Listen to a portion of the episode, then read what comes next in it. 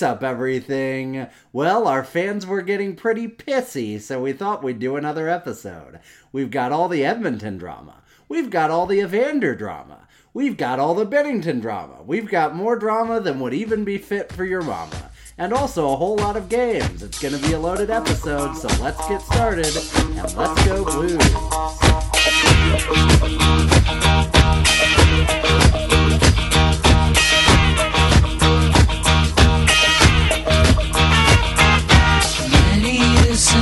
I was On the street, I was passing my time away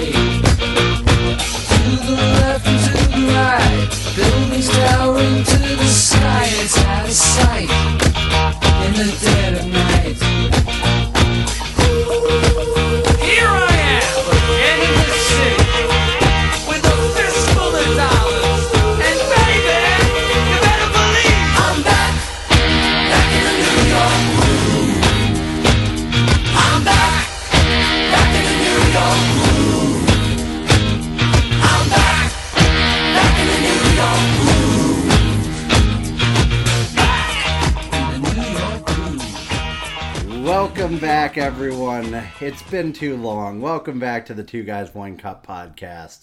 It is Thursday, January 20th, Inauguration Day, a year ago, I guess. And we are inaugurating episode 204 of the podcast. It's been, well, I guess it's just been two weeks. Why are these mm-hmm. people so bloodthirsty? We haven't seen each other in longer. No, that feels, that's been almost a like a time. month. Yeah, I maybe. guess don't so. know. It feels like it. I guess so, yeah. I was down in Florida. You fed your parents. it was a mm-hmm. whole lot of drama. They're like pets. You gotta feed them. we gave the people a soccer podcast. What are they acting like? That's a different sport. yeah, go listen to that. It's all part of the same podcast empire. We've got a head coach now. People Mm-hmm. probably don't know that, but we do. He's from South Africa, so you know you got to respect him. Do you? No, No, no, not. no, no. no. But hey, We know- will. The Blues gave him a jersey. Bernie Federko gave him a jersey. That's right. And Bernie Federko is a Hall of Famer. Yeah, a Hall of Famer. Which I, I still wouldn't believe if they didn't tell me all the time. Um, Never Ian, forget. Ian, to switch the topics uh, rapidly, it's too cold. It's too. is. It's too cold. It's. It's too cold. Yeah, it's an emergency. This is not weather. One week ago, tomorrow, I guess.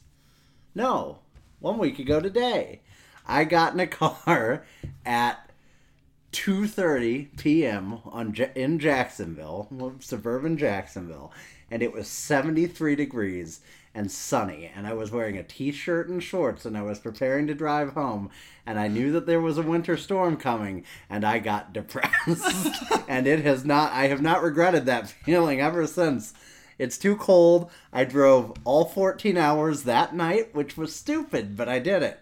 Crazy uh, person. It was the that was the best time I've ever made driving. It was just like four hours gas, four hours gas, four hours gas, and you're home. It was crazy.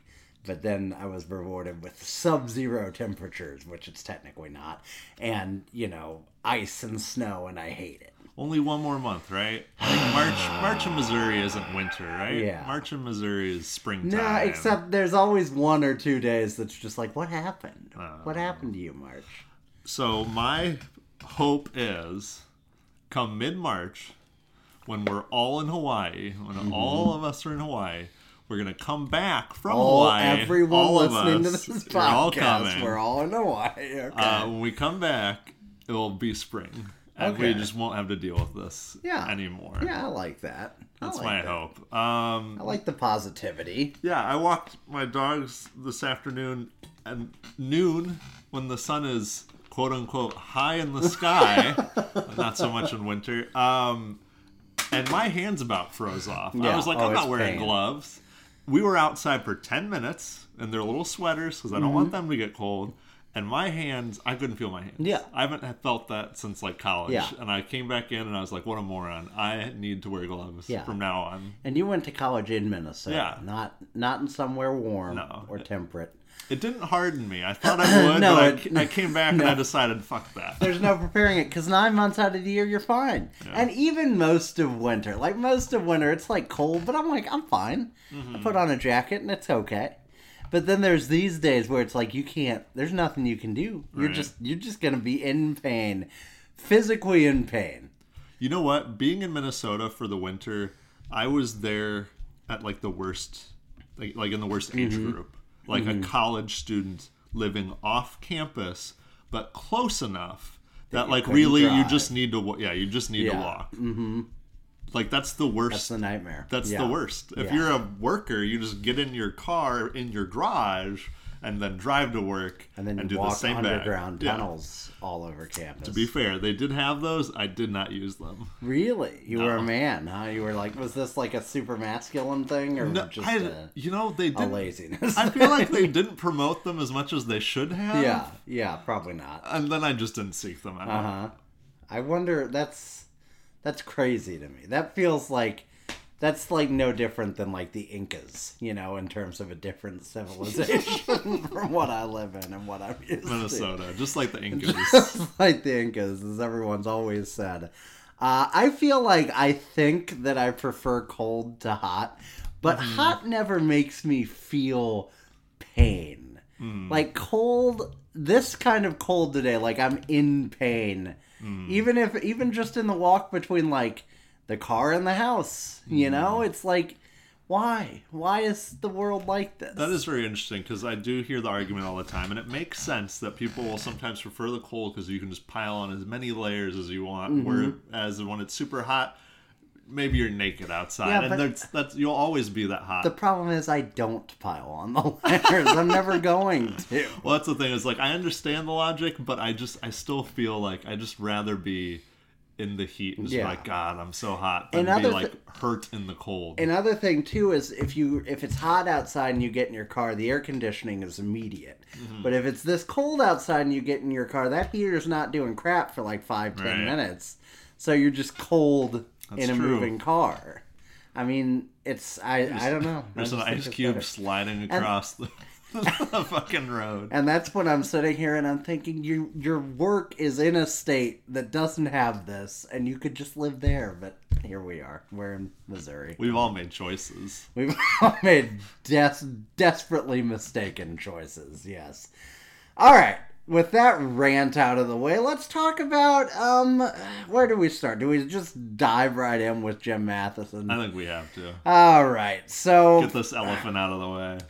Wow. So, um, hockey sucks. We've been over this a lot. hockey is terrible. It's not good for us It's or anyone. bad. Yeah, I don't know why you would do a podcast about it. To be perfectly honest with you, um, for those who don't know, the Edmonton Oilers are in the tail slide to end all tail slides. this is like Mike Yeo coaching your team in midwinter level tail slides. It's bad, uh, and it's not getting better. And tonight they get to play the Florida Panthers, and they're down two to nothing. Uh, They are two six and two in their last ten, but they've also lost their last six. They are now uh, the second to last in the Pacific Division, um, with a twelve point cushion on the Seattle Kraken, but also ten points behind the Golden Knights. Although they do have five games in hand. Um, but do you feel confident that they're going to win four out of those five, no, three out no, of those five? No, Let, let's be very clear on this. The Oilers are not making the playoffs this year. There's no, there's no chance.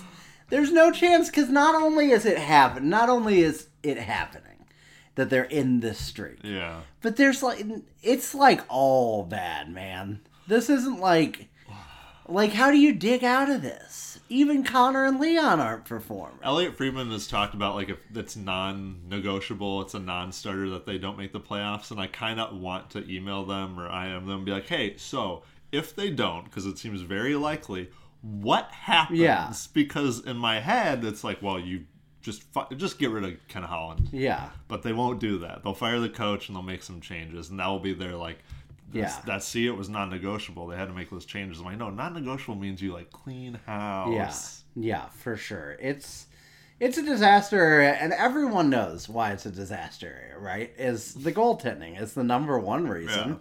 If you're going to point to something, point to the fact that they went into the season with Mike Smith, 38 years old, who, granted, played like 20 games last year and was great, Hmm. but Mike Smith was the guy they thought would start 55 games this year, Right. and their backup was Mikko Koskinen, who's always sucked. And we didn't. We're not even covering because it was in the week that we missed the whole drama with uh, Dave Tippett throwing Mikko Koskinen under the bus and Mikko Koskinen being like, "Hey, that was kind of a dick move, wasn't it?" Because that happened. But that all brings us to a boiling point, uh, which occurred earlier this week, Tuesday or Wednesday. We, I guess Tuesday. Yeah. Uh, it was right after everybody released their early podcasts for the week, so uh, we had to I wait for all the feedback. But um, I guess we'll just we'll pause a second and play the interaction. I'll find a way to play it, and then we'll comment on it after the fact. I'm I'm a big I'm a big time podcast producer, people. I make these things happen for you. So if you haven't heard the clip, uh, the the participants you're hearing. Uh, the mel- well mic'd one will be Leon Draisaitl, and the angry old man sounding one is Hall of Fame journalist Jim Matheson. Take it away, Jim. Um, lots of reasons for why the Oilers are playing the way they are in terms of winning and losing. What do you think is the number one reason for the losses now? Is there is there one thing that you in your own mind you're saying we got to get better at that? Yeah, we, ha- we have to get better at everything. Would you like to expand on that? No. You can do that. You know everything. Why are you so pissy, Leon? Hmm? Why are you so pissy? I'm not. I'm just answering your Yeah, you are. Whenever I ask you a question, I gave you an answer.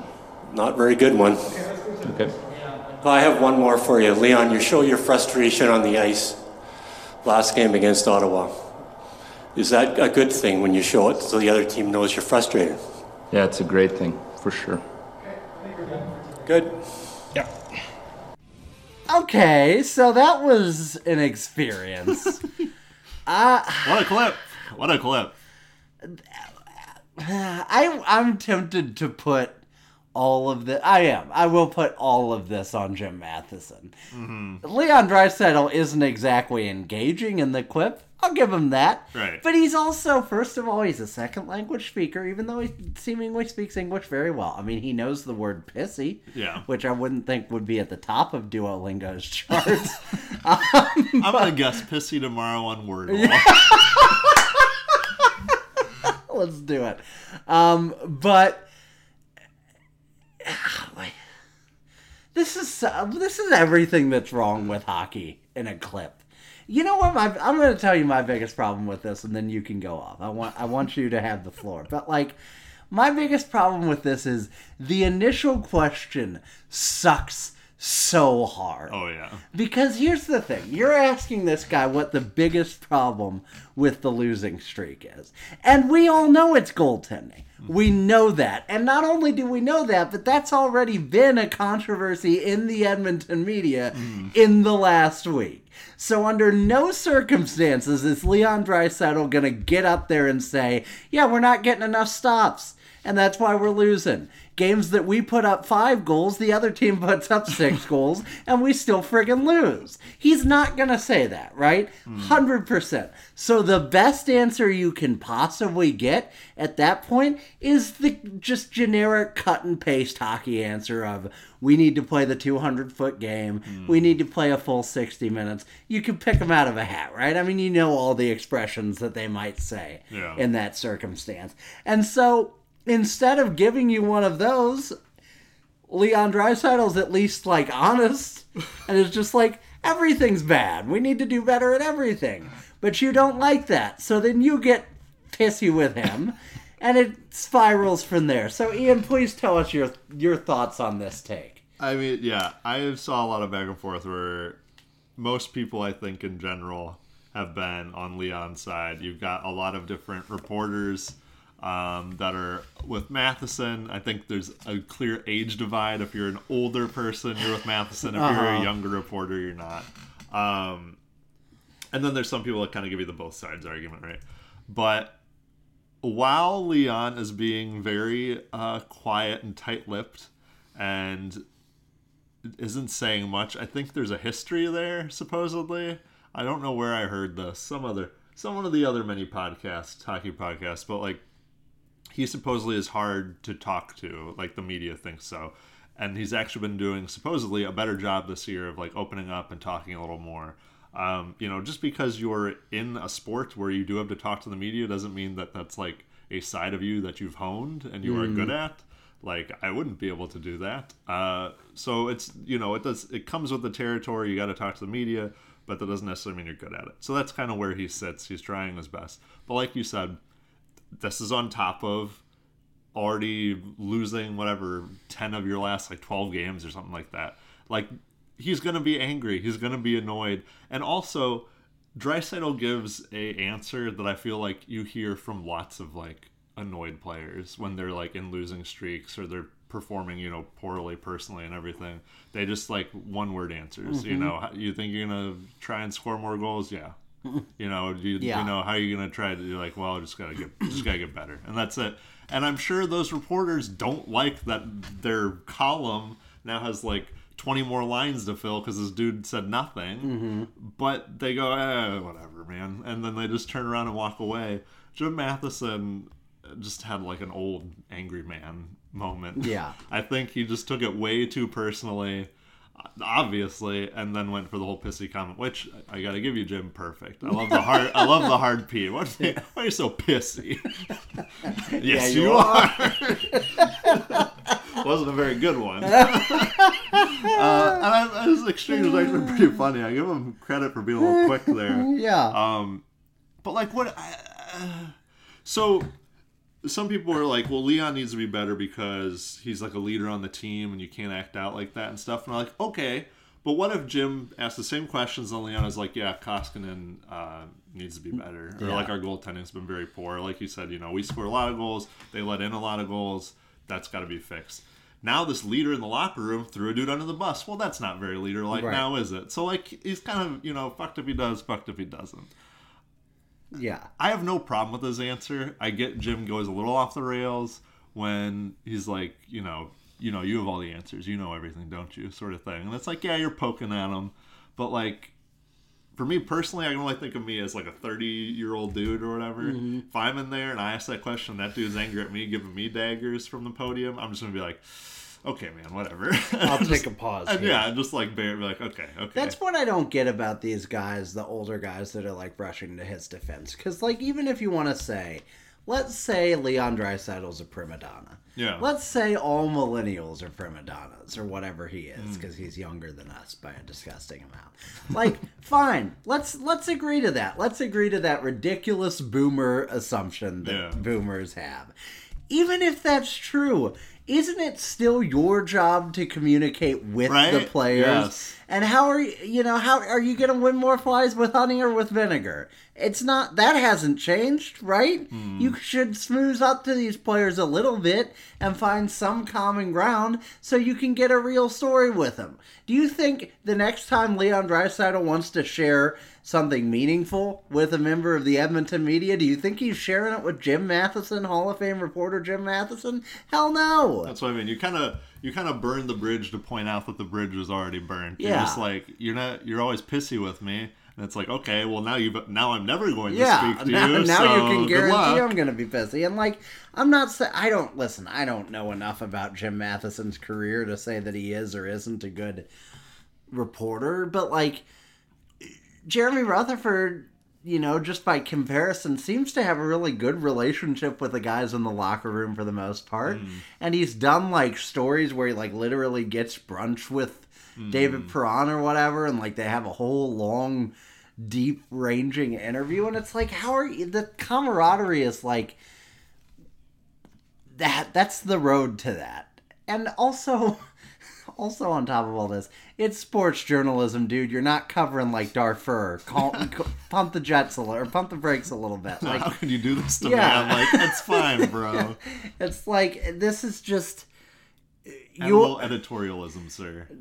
the the players never probably never want to speak to the media like ever Right. like even in their best possible mood they're probably like even when they're they've won the Stanley Cup they'd rather be celebrating Right. winning the Stanley Cup you know than talking to Jim Matheson's old grumpy ass so like you should come in there and and you you can think your job's important and it is like within the context of what you're doing it is. Mm-hmm. but like you should come in there with an attitude of like i'm already an inconvenience to these guys i'm gonna do my best to make it Mm-hmm. as as comfortable and painless pain free as possible.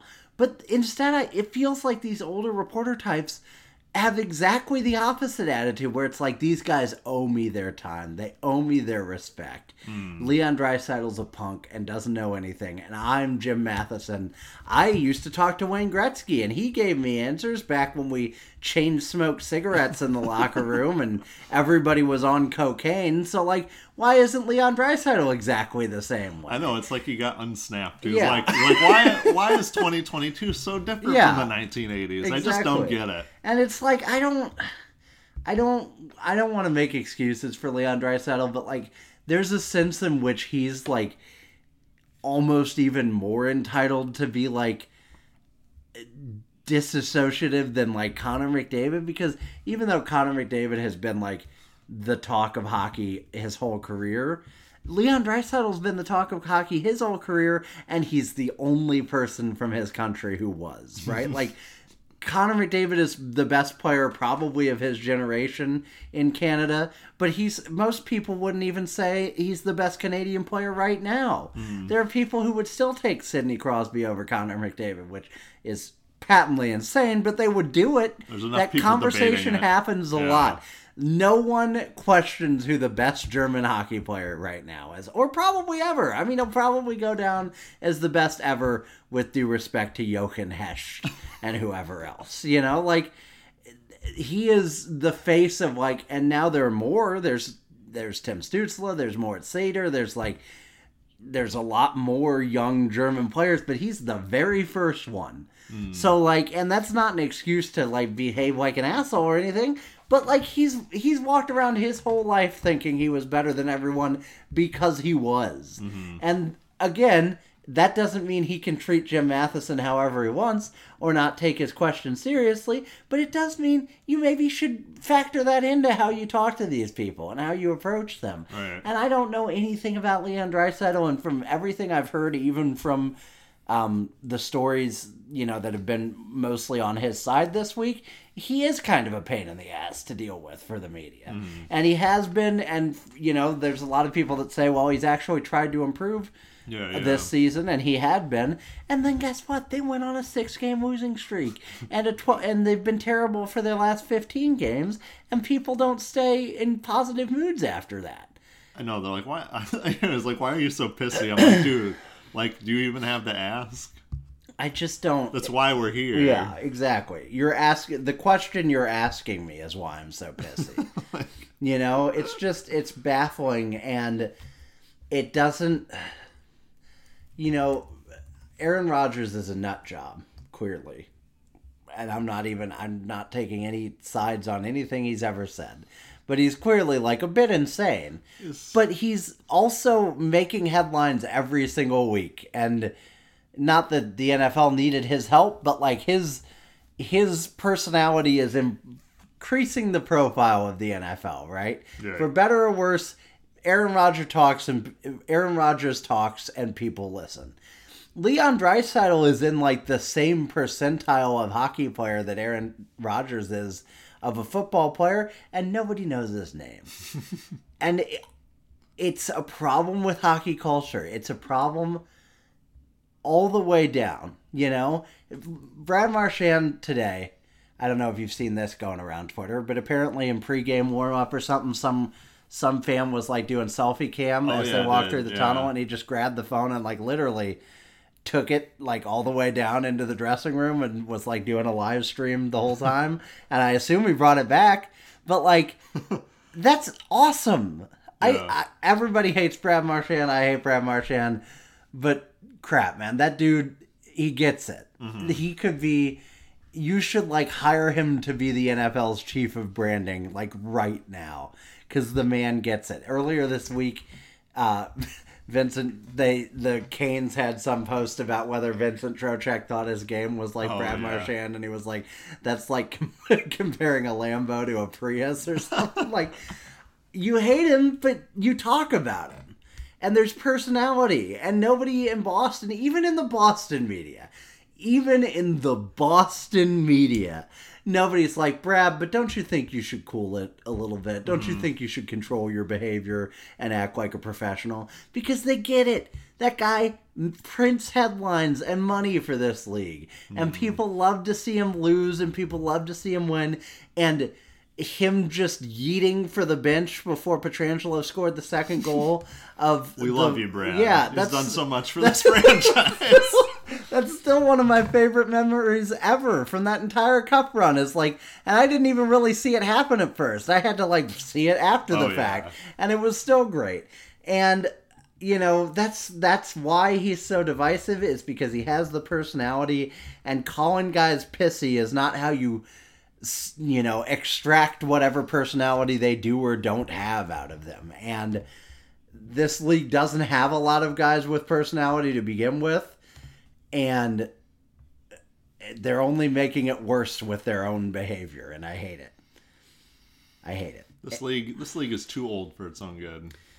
yeah I think we need a soft reboot. i think we need to put the jim mathesons of the world out to pasture Oh boy, you know You've been watching too much Mind That's right. I sure have. Um, so moving on from that, Montreal got a new GM, Kent Hughes. Hired player agent Kent Hughes. He looks like a Hydra boss mixed with like a an art history professor. um, he's an agent for Patrice Bergeron and other people. Why do why do agencies have such weird names? Says Hughes has been an agent and partner of the Quebec-based firm Quar- Quartrex with Vortex. Cortex. Sorry, it's Cortex with two X's at the end. Hmm. Cortex Management since 2016. He represented more than 20 players under the NHL or under NHL contracts. His past clients include Patrice Bergeron, Chris Letang, Anthony Beauvillier, and Darnell Nurse. These guys, One more X and Cortex is smut. that's right. They can belong to uh, our uh, podcast. Podcasting network. I assume all these guys have to get new agents. yeah, or a new agent. I guess so. Just on the. On It'll just be interesting. You're my agent. No, I'm the GM of the Montreal Canadiens. Goodbye now. Um, it's a little interesting that they hired this guy. Like for us, I don't know about you, but I've never heard of this man until three Yeah. days ago. And I always like on 32 Thoughts, and they're like, "Yeah, everyone's been talking." I'm like, "Not around me, they haven't." I heard like 17 names for this job, and I didn't hear his. right? I was really hoping it was going to be um, what's his face, old Flyer boy himself, Buffalo Saber too. I wanted. I, I read Patrice Bergeron. Now all I can Oh, Daniel think. Briere. Thank you, Daniel Briere. it's a different B. Can I ask you a question, Yeah. Ian? If Kent uh, Hughes joined our podcast network with a smut podcast, would it be called Agent Voyeur? Because I think it would, I think it would have to. You know, he is going to be our agent contact, except I guess not anymore. yeah, well, not anymore, right? That No- fell through. That was going to be another. Yeah, uh, that was our big yeah, announcement, that was our big announcement. That uh, Ken Oh. Hughes deal. Uh, that's not a sure thing anymore. no, no. That's That why we, that's why we have triples of the agents because sometimes you know you take one out, he gets hired by the GM. You don't care. You got another pristine one in storage. That's So, right. Um, I don't have a lot more to say about that. I mean, I think this hiring only reinforces the idea that Jeff Gorton's going to be like the real boss. You mm-hmm. know. Um, this guy's a this dude's a oh uh, puppet GM, if you will. Oh my god. Matt Murray is 48 years old. It does look like an old man. Isn't he like? Matt, you're Isn't he like- 24. yeah, like, isn't he like seven years younger than Alexa, us? Alexa, how old is Matt Murray? Matt Murray is 27 years old. Oh no, Oh, really? Matt. Uh, but still, But he looks forty-seven. that yeah, this guy looks like the Oh, guy. Ottawa aged him. This guy looks like the guy that you interview at the shipyard in an episode of SVU. guy he was with didn't seem too happy though. Yeah, I remember her. Oh God. Um. Yeah. So I don't have a lot of thoughts on on Montreal. They're they're a garbage heap. I, I like How setup though. hard is the NHL going to put its thumb on the scale now that they'll finally get to have uh, a hosted um, draft in the home city for Hmm. three years in a row to give them shame right? It's going to happen for sure. Shane Wright's Canadian, yeah. Yeah, but not I mean, French, French Canadian. Canadian, I don't think, unless he is, but I don't. I don't think so. he is. I was say Kent Hughes. I guess if a dude named Kent Hughes can be a Right? francophile, but he's not French No, Canadian, right? He speaks French, but he is not French Canadian. Is that just because he's known Patrice Bergeron for a long He's time? like I gotta know French. Uh, But he's also from Quebec. So what? What's the deal, Canada? so is he not of like Explain French yourself, heritage? I guess. That's yeah. what it is. He's not a French Wow. extraction. That's how cra- That's how. I mean, they hired him, so I guess they like him. But like, Mm-hmm. that's how crazy some of this is. Oh, we'd love it if you had French heritage. You know what? French Canada people in France don't like you. Yeah, You're like the backwater French people. that's right. That's right. Get used to it. Deal with that. So Who don't were we just talking about before Kent Hughes? Somebody I wanted to look up between Matt Murray and Kent Hughes. Patrice Bergeron. It's gone. It's You gotta know more about gone, Patrice it's Bergeron. gone, It's gone. the Canadiens. Oh, Shane Wright. I was Oh, gonna yeah. look where Shane Wright was from. Canadiens are seven twenty-five and five. Jesus. Burlington, Ontario. That's rough. Bet they got some nice coat factories in Mm. Ontario. I'm already looking past this draft. I'm already in the in the. Oh, dude, Connor Bedard, Bedard. on my uh, on my Sharks rebuild. We gotta get. We had a specific request to go over your rebuilds, Uh, so we'll have to do that at the end of the pod. we'll talk about. Oh. Ah, ah, too small. yeah, yep, you nailed it. Rebuild was too small. we'll talk about. We'll put in a little right before we get to the Blues talk, or do we want it at the very end of the whole show? Oh, put it. You got to put it at the end. Sorry, guy. Okay. You're gonna All have to right. listen You're to gonna the have to- whole episode. Yeah. I mean, you could skip to the end, but Yeah, like, don't do that. work. We know that. You'd miss all our advertising. yeah, we so, know that. Who's the sponsor this week, Steven? Who's the Uh, sponsor? Perrier. You know, our big, our big Perrier sponsorship finally came through right before we slammed French Canada. we keep losing sponsors week after week. What's Perrier's uh, a slogan these days? Is it ah bubbles?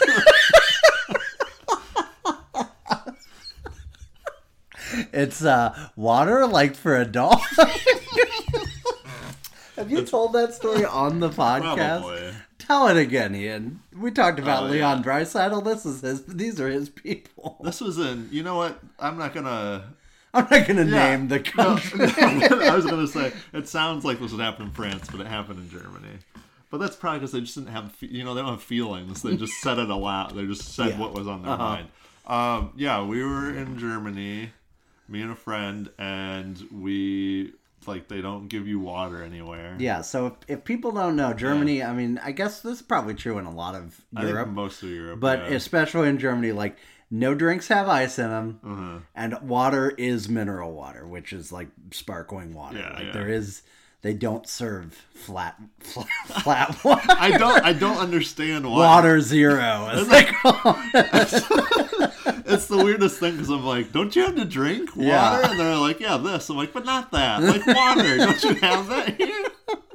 Uh, it's what your body is made up of. It's not made up of sparkling water. It's made out of tap water. Yeah, maybe your body isn't. Oh, you maybe American dog, but That's right.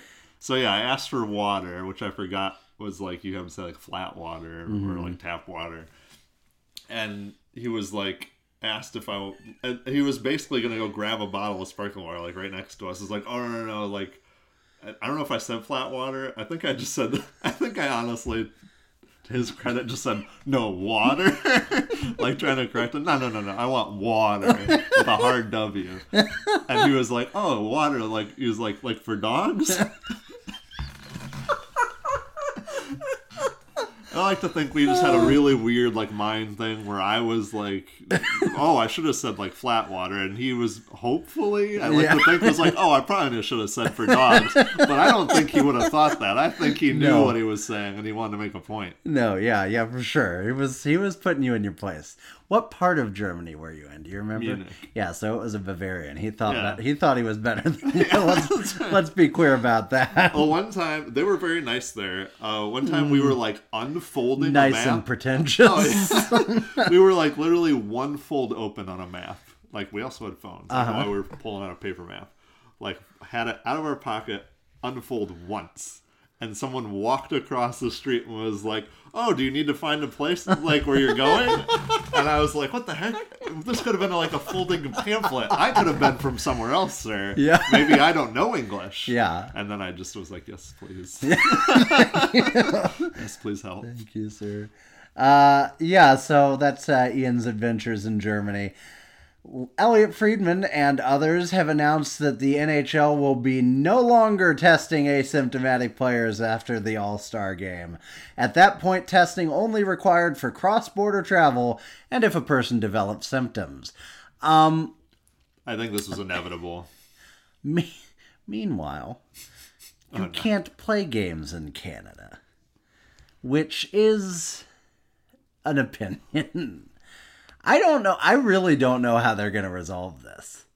Because the league can't have all its most profitable teams just not having fans. Right. They were on track to make like a fair amount of money this year, and it's been completely derailed. Yeah. by just like this past whatever month and a Yeah. half. And it's listen- completely derailed. Everyone has different thoughts on COVID. I'm not trying to get into all that. What I will get into is that the idea that you can like go to a movie theater but can't eat there and that sort of stuff is just witchcraft. That's just nonsense. so if you want to have no fans in buildings and you're the premier of Ottawa or of uh, Ontario, I guess you can do that. I don't think you're slowing Omicron down, my guy. I really don't. And it's ridiculous. Like, it is ridiculous to me that we live in the 21st century and people in one country can be like filling a football stadium with 70, 50,000 people, however many people are going to NFL playoff games. You could do that right now. You did it in Buffalo. In Buffalo. Literally last Right week. across. And then right across the river or the or the lake, you can't have you have a 500 person limit in a 20,000 seat venue. It is kind of this weird thing. Like Canada, you're, I mean, you're a big country, but population wise, you're close enough to us and small enough that like all of your restrictions aren't going to keep this from happening. Yeah. Because down here, it's all open, so Yeah. it's just going to be in your country regardless of what you. Try It already is. That's Yeah. the thing. It's oh like- yeah, it's there. It's just like I don't I don't get it. And I'm not trying to dig into it, but like there's clearly no stopping Omicron and also it is clearly nowhere near as dangerous as other variants of this virus, which to me in my pea brain, which isn't a scientist or an immunologist or virologist or any of those fancy ists means we're kind of over with this cuz like it's as it's basically like a common virus or cold or flu now like maybe a little a little more dangerous but not enough that like it's taking more risks than you take in your day-to-day life It is. I- kind, it is kind of at the point where like I was all for like restriction stuff way, way, way back in the day. But when you have so many people just doing whatever, Yeah. like I am not normally the person that goes, "Hey, if you get, if you're at risk, then that's on you to to figure it Mm-hmm. out." Like I do think that feels a little callous and stuff, but it is kind of at the point where it's like I don't want it to be that way, but that is the way that it is. Yeah. Like I can't like cat's out of the bag, Yeah. dude. I just there's no pulling it back in. So if there's, you know, you should be as safe as you feel like you want to be safe. Yeah. That's totally cool. But there's no making everyone else do it anymore. Even if you think what's going on is wrong, it just it just you just can't do it. There's just you can't Yeah. herd everybody back into restrictions. It's just impossible. yeah and that's exactly right like i can't we'll get off this quickly because everybody's tired of this People are tuning off. i can't like you can't just have random rules everywhere Mm. and expect that to do anything Exactly. Like if you wanted, I don't think this would probably solve it, but like if you wanted to stop Omicron by like going into March 2020 level lockdowns and just like everybody back in their home, hmm. I guess that you could try, But like beyond that, sorry, dude, it's hmm. over. You get it's done. So crazy that they're doing that, but I'm glad that the NHL is doing this because you can't. At least they did it before the playoffs. That was Yeah. my big concern. Yeah. I was like, you got to have this in place. And I guess they made it even bigger deal because they're like, okay, we're going to do this for like the stretch because we just can't have standings races being like, oh, Blues are in the standings race Yeah. with Nashville and half the Blues are out. Good luck. Yeah, exactly. So good for them. I'm glad they did it, and uh, we'll see after the All Star break. Also, just hilarious that they're still having an All Star break this year, but that's a different situation. And speaking of All Stars, hey now, Jordan Kyrou's an All Star. He's gotten his game on, and he'll go to Vegas and play in the NHL All Star game. Um, Jordan Kyrie is really good at hockey, and I'm glad that he got this honor. I know a lot of people were upset that Robert Thomas lost the last man in voting to Nazem Kadri. With due respect, you're incorrect. Nazem Kadri should have been the first man in for the Avalanche, uh, and certainly deserves to be voted in as the last man in. Um, there's been a lot of controversy this year, especially. I feel like it's every year, but this year especially about um, how do we feel about each team getting a representative? Like, you know, you've got to send a Tage Thompson. Who did they send? They sent Dahlin, but like every team's getting somebody to go. Who, uh, when the Leafs sucked, they sent uh, Leo Komarov Yeah. one year because he was having like a good year for a Yeah. fourth liner. Yeah. Um, here's the thing. Every team to me, yes, every team should get a representative. However, I don't know why every team should get just one representative. It's an all-star game. Find a way to fit 50 guys Right. in there. Get longer benches or rotate them at the periods or whatever. In MLB's All Star game, they have a dugout full of people and everybody plays two innings so that everybody gets in there, you know? And every team has a representative in every sport that has an All Star game, except maybe the NBA. I guess probably not the NBA. But in every other sport that has an All Star game, I'm pretty sure they do. Every team has a representative and it's fine. Like I, I get why people say, "Well, yeah, you don't want to shoehorn in a guy from a, a crappy team," but also if you want people from the market of Montreal to watch the All Star game, you which is I would assume a pretty big hockey market, you probably want a Montreal Canadien on that team. Right. I'm much more likely to watch the All Star game this year because Jordan Kyrou is there. Mm. Because and I'm still not that likely to pay that close of attention, but like I'm glad for him and it's cool and I want to see like our our young stud on the big stage, you know? Like I Right. I get why that works and I don't think you can turn that off, but I really don't get why that why you just stop at one I think you. I or think maybe two in like a very few cases you I think sometimes you get two if you're the host city or Mm-hmm. whatever. Like we had Pietrangelo and O'Reilly and Mm-hmm. somebody else. Um, I I didn't ever think about them expanding it more, and I think they said they are bringing some players in that like were last men in. They won't play in the game, but like Zegras will be there now just because they're gonna have him in some of like the skills competitions. Mm-hmm. I think that's really cool. Like Yeah, that's the other thing. Like you've got the skill competition, you have them have them do that. like Shea Weber is hurt now or whatever, but there's some years he had down years and he wasn't in the All Star game. But it's like, but he should be there every year for hardest shot. He should Mm-hmm. Yeah. just be there. Um, I think it's been kind of a point where they talked about like this might be one of the best fastest skater skills competitions with everyone that's there, except Mat Barzal's not there, and he's like the defending Well, champ. he's also been cloned. So. yeah, so who knows? Is Drake Batherson there?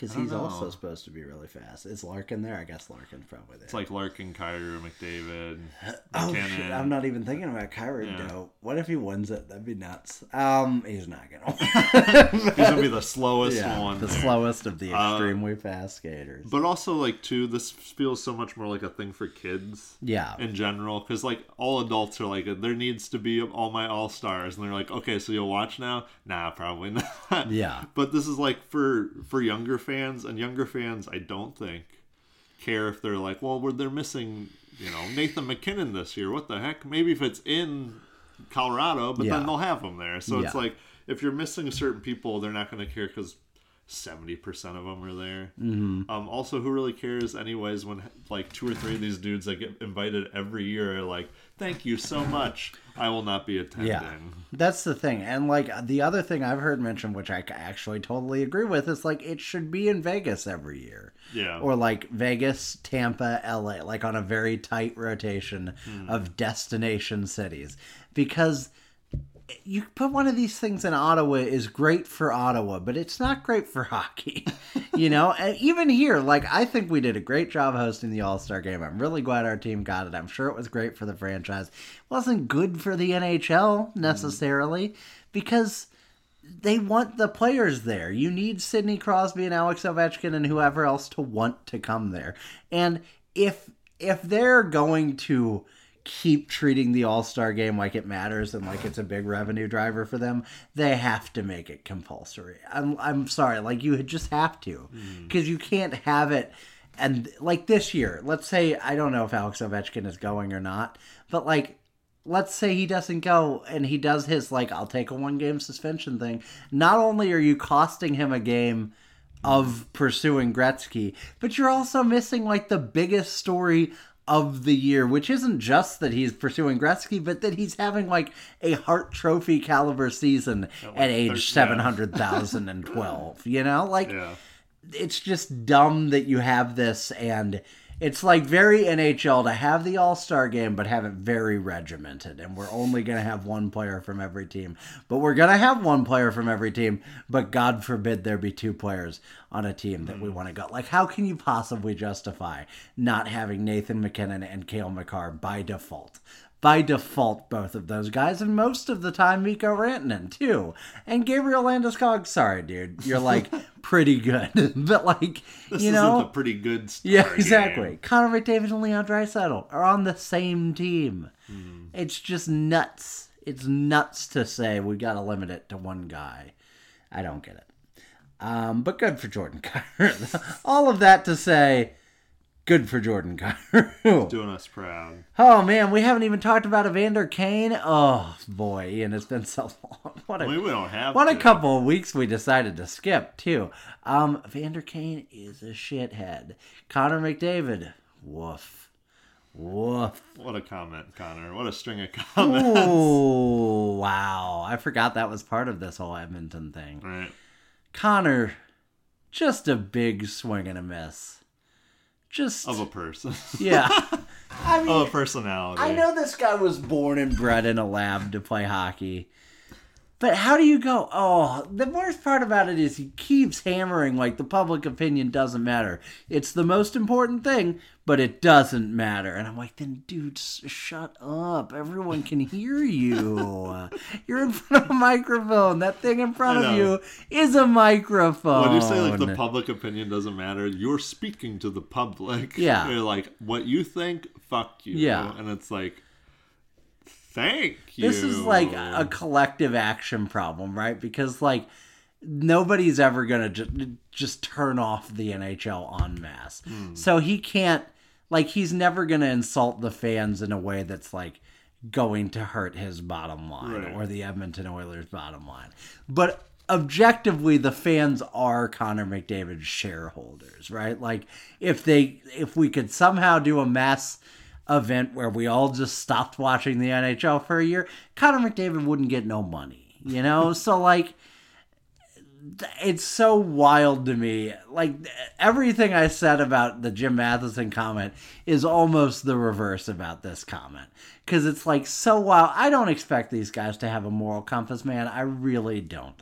But I do expect them to be better at hiding it than what Connor McDavid did, you know? Like and and most of all, if you're not even gonna hide it, at least find a way to not be like, well, I don't really care what the fans think. That's like the bottom line of what your job if you can't step away from a microphone without having insulted your team's fans, you should never be allowed in front of a microphone in the first place. And if you, uh, here's the thing if you want to go up there and say, give a pro Evander Kane answer, it's so easy to say, listen, Evander Kane's a phenomenal hockey player, And I know there's a lot of rumors and talk about what he's done. It's not my job to discriminate or decide on that. The NHL will make those decisions and do their investigations. But if he's still eligible to play in the NHL, he's a hell of a hockey player. We need to win games right now. We need to do that for our fans and our team and our city. And I'd be happy to have him in our locker room. There, you're done. You, I did. I made that up on the spot. That require him to not have that vacant look Yeah, at all times on exactly. his face. Like you just, it, I don't. It literally, Connor McDavid. I don't want to. I don't like to be this guy, but I'll do it with Mike Trout too. I'll dunk on Mike Trout all the time with this. Like these guys don't want to be the face of their league. They mm-hmm. could be. They can be the greatest athlete of a generation, but Mike Trout is not the face of baseball. He's mm-hmm. he never has been for one second because he's the best player, but he's also a nerd who likes meteorology and doesn't want to talk to doesn't want to talk to reporters or the cameras. Does he really like meteorology? Yeah, yeah. Oh, that's a big thing. That's here's the thing. Here's how bad it is. Mike Trout has so little of a personality that the only thing I know about his personality is that he loves meteorology because that's the only thing the media can get him to talk about. So every All Star game, it's like, let's go to Mike Trout for the weather report. And it's, I'm not even kidding. I wish I was making that up, but I'm not. And that dude, and here's another parallel with Connor friggin' McDavid, that dude is just fine staying on the Angels forever because nobody looks at him on the Angels. Nobody pays attention. And he can put up world beating numbers for 15 seasons in a row and quietly go into the Hall of Fame without ever having been in the playoffs, which is a feeling Connor McDavid will also be familiar with. And when Mike Trout decided to re sign with the Angels, I was like, all right, so I guess this is just who you are. And that's fine. Like, that's fine. He's still the greatest, one of the greatest players of all time. I'm not denying that. But it does kind of suck for the sport that he has no desire to, like, be in the playoffs or be a superstar I'd or love- win or be famous or be marketable. And Connor McDavid's the exact same way. If they go through all this and and they miss the playoffs this season and that he doesn't demand, he doesn't start. Let's let's say he doesn't even demand a trade out of there, but if he doesn't start throwing his weight around mm-hmm. and saying, "I'm Connor McDavid, I'm in my prime right now, and this team is going to win, or I am going to leave," then we know everything we need to know about Connor McDavid. I think, honestly. So now there's my grumpy old Jim Matheson thing. In my opinion, Connor McDavid is pissy. so what are your thoughts? It I'm is- sorry I ranted. No, it is weird because I've gone like full circle where I definitely used to think where people would like be on Twitter and they'd say like Connor McDavid like is not a leader and like he's and dude I don't know sucks personality wise and blah blah and I'd just be like oh these are people angry you know other Canadian teams fans are just angry they don't have Connor McDavid but I'm starting to come around to like yeah man like you need to do something to make this team better other than your performance which has been spectacular you gotta like and maybe he's thrown his weight around behind the scenes, but I feel like we would have heard something about that on any podcast feel like anywhere. not though. Yeah, exactly. The dude, oh my god, Maybe he's great with his teammates, but he the dude clearly sucks on camera. right. And another thing, like I don't want to. It's not his job to get calls for himself, Hmm. but like if he's never getting calls in the playoffs, why isn't he barking up the ref's ass? I don't see him doing that. That's you the know? thing is like as whiny as people made Sidney Crosby out to be, it was kind of like you sort of in the background at least understand it. We're like, yeah, I can see that you are a very good player. People are just basically pulling you down when it was Yeah. allowed, and you're Yeah. like, what the fuck is this? Tom Brady had a quote this week I read that was something like, "Yeah, the refs do go easy on me because they should be giving me unsportsmanlike conduct all the time for how much trash I talk to them and the other team, and they don't because they respect me, but I'm a huge pain in their ass." Like he said that out loud, mm. but it's true. It's freaking true. Like, if you're gonna be that level of player, you should own the referees. You should have them wrapped around your friggin' finger. And some players do, you know, and he just doesn't. He doesn't.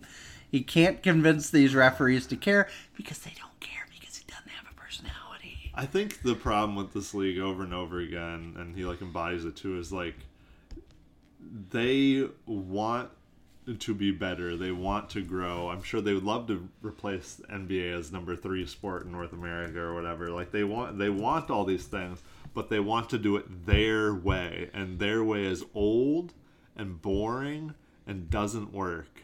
And like the fact of the matter, like you were saying that, I think it's a really good point. Connor McDavid's not the face of the NHL at all. Mm-hmm. Like he's there and he's the best player, but he's not the face of the NHL. Yeah. And that's a huge problem. Yeah. Like you don't it doesn't have to be your best player is always like the face, but like the fact of the matter is I like there's ten other players that have better personalities Brad also, Marchand should Yeah. not be more famous than Connor McDavid. That's what I mean. Like they're just you could be that. He There's can't, a he whole, can't, but like there's like a whole standard deviation of greatness between those two, and, and Brad Marchand's a hell of a hockey player.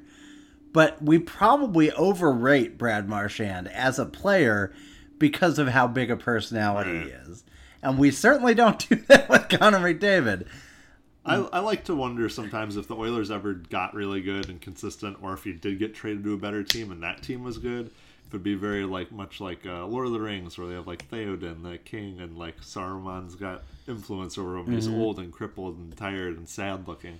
And then when Saruman's influence leaves him, all of a sudden like his gray hair turns gold and he's like alive again. Yeah. His life breathed into him. Like wow, would, maybe Connor McDavid's just dead inside. Like I don't think he has a personality, but maybe he has some fun little like front foot sort of laughing clips in him. If like he was anywhere else. I'd love to see Connor McDavid in California. Do you think he'd enjoy it there? I bet he would. I bet he'd be all right. Yeah. I just it's NHL's broken and it sucks. But there's so like there's stuff like the Alex Ovechkin clip. The the um national insurance ad or whatever Oh, yeah. is. Like on the one hand we shouldn't be talking about this as much as we are in the league. But on the other hand, like that's what the NHL needs. We talk about it because there's none of that. I Steve Dangle went on this rant when Wes McCauley made the Yeah. rounds because of the five for fighting or whatever he did, and like Steve Steve Dangle is was right on the money. Did you hear any of Yeah, this? I did. Where he was like, to me, he was exactly right when he was like, I don't have a problem with Wes McCauley. Wes McCauley's great. My problem is that this league's so boring that Wes McCauley is like a big star. and he's exactly on the money. It's like, uh, I just don't. I can't. I can't with this league anymore. They've got. They just can't. Like, they need so much. You know what they need? They need those. uh They need the Guardians back. They need those Stanley superheroes.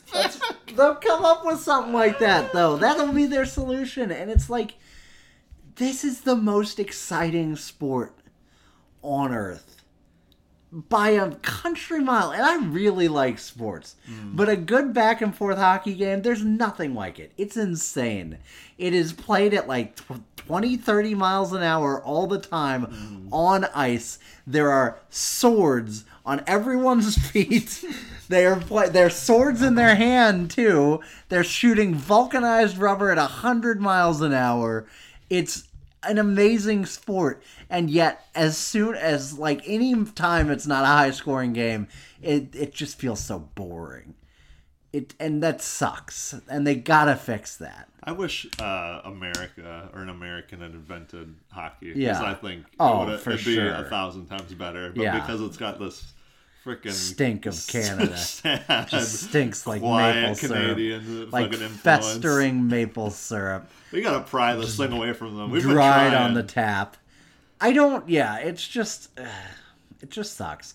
And it's like, I didn't expect this to turn into this big of a rant, but like, there's so many people doing it right. The Steve Dangles of the Mm. world, the um, the TSN crew is doing great. They're they're really trying, but like that needs to be from everybody Right. to get it there because it can get to a point where it's effortless. Like the NBA isn't actively trying to be an edgy, personality-driven league. It just is now. Yeah.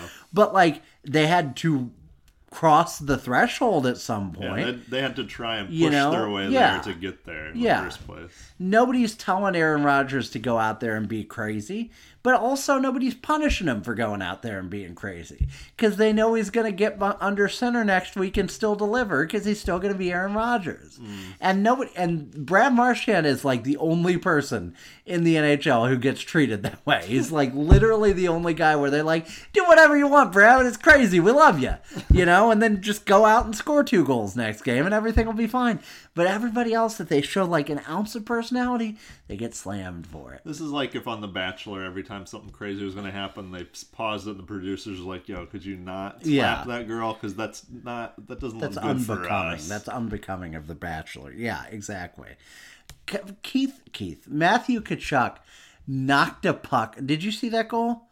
Matthew Tkachuk, there was a puck coming to him that he deflected out of midair behind him Was this and this year or into the net. This was like Oh. this week. Oh, really? Where And he like did this before, maybe, but Okay, like he intentionally was he was skating past the puck and he somehow swatted it out of midair and into the goal. And it's like the most impressive physical accomplishment I've ever seen.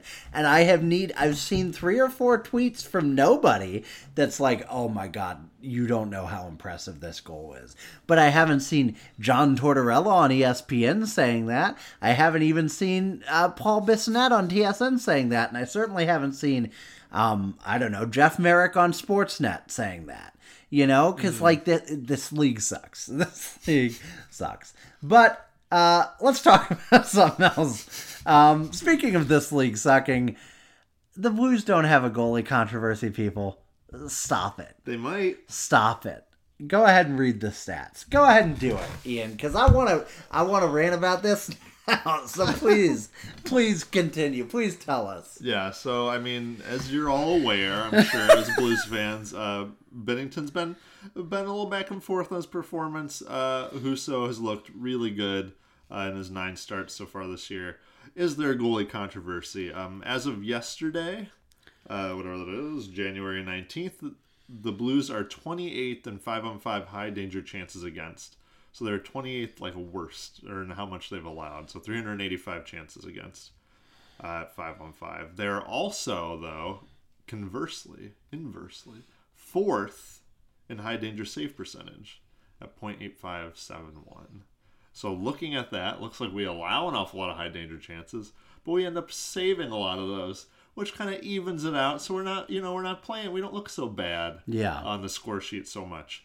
Uh, looking like the issue isn't with the goalie and which one's a net so much as it is uh, our defense team overall allowing some really high danger chance or like a lot of high danger chances uh, against our goalies. So, I have a lot of thoughts here. I didn't want to. No, I was gonna say if you just watch the games, like we'll go through some of these soon, but like I'm thinking the Toronto game, the mo- really the most recent two, the game against Toronto, the game against Nashville, they it's like a flurry, especially in the first two periods of just shots from the slot, shot from the slot, guy getting in without uh, being defended into the slot, like over and over and over and over again, and it's kind of like what like Husso looks really good, but honestly, some of the stuff Binnington's let in, I'm like, yeah, there's a few squeakers here and there for sure, but some of them, like, these are just like, what are you gonna do when a dude's sitting like freaking six feet from you can just roof it? It's freaking Mitch Marner, yo. He's not like he's just gonna score on you. Uh, Auston Matthews, any of these guys, like,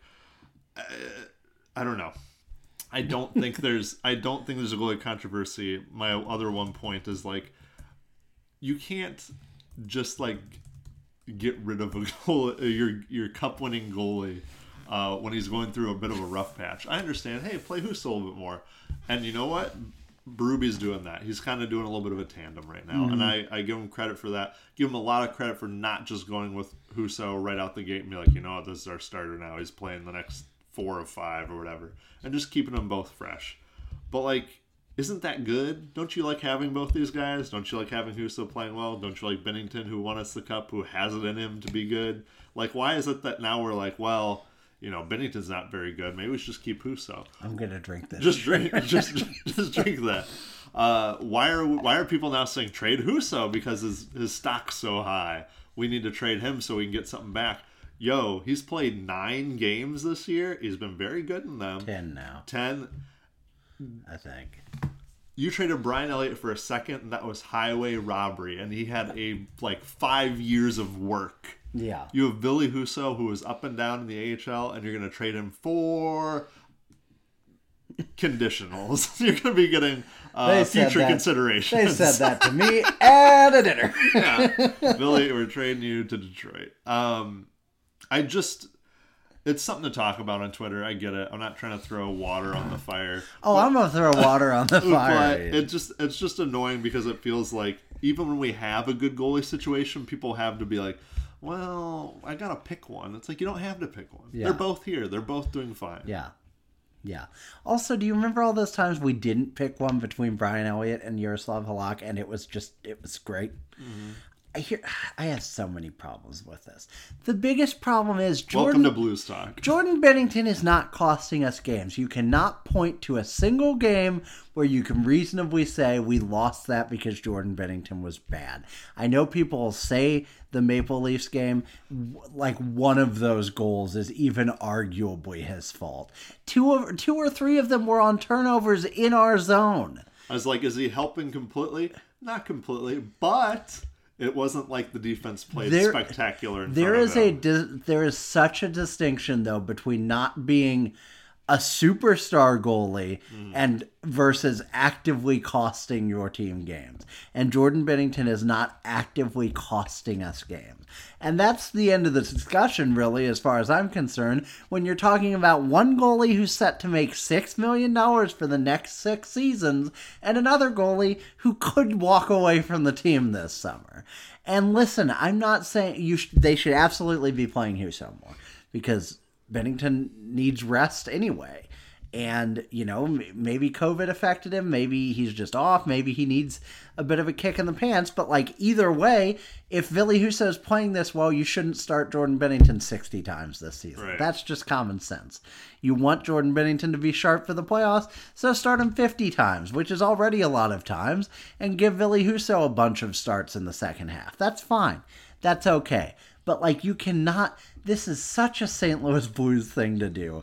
I don't know. I'm sure this happens in every fan base, but like this team has never had a goalie for more than 17 seconds, and this is part of the reason why. Mm. In my opinion, this is like most of the reason why.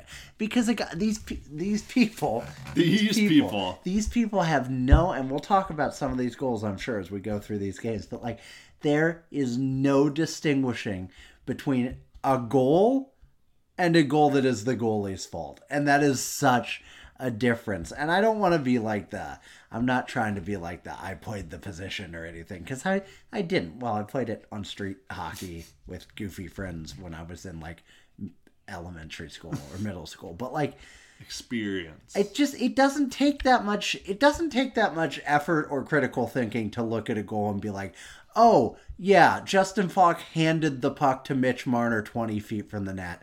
Probably not jordan binnington's fault. Mm-hmm. You know mitch marner is a top let's put the bar let's cast the net really wide and say 25 player in the nhl he's better than that even. Well, and he's gonna score a goal from there every time. It's interesting too because it's like discounted too is that Binnington has like bailed the team out. Yeah. In the same games where it's like, oh, that was a rough goal, but it's like, yeah, but there's also been times where he's like been on his head. yeah Standing on his head Yeah. and kept this team in it in the same game. So it's like this is not completely him falling apart. Yeah. They're like it blows my mind.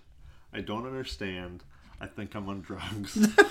when people will like when people like you can watch Jordan Binnington and they'll be like, well, he's like having a meltdown, or like he's. I've saw a couple of these where like he's just not having a good season, like he's in meltdown mode, and then I'm like, are you the same? Were you here during the Jake Allen era? Yeah. because I'm serious. I'm dead serious. I feel like I feel like I'm trying to be not biased, like honestly, but I'm like.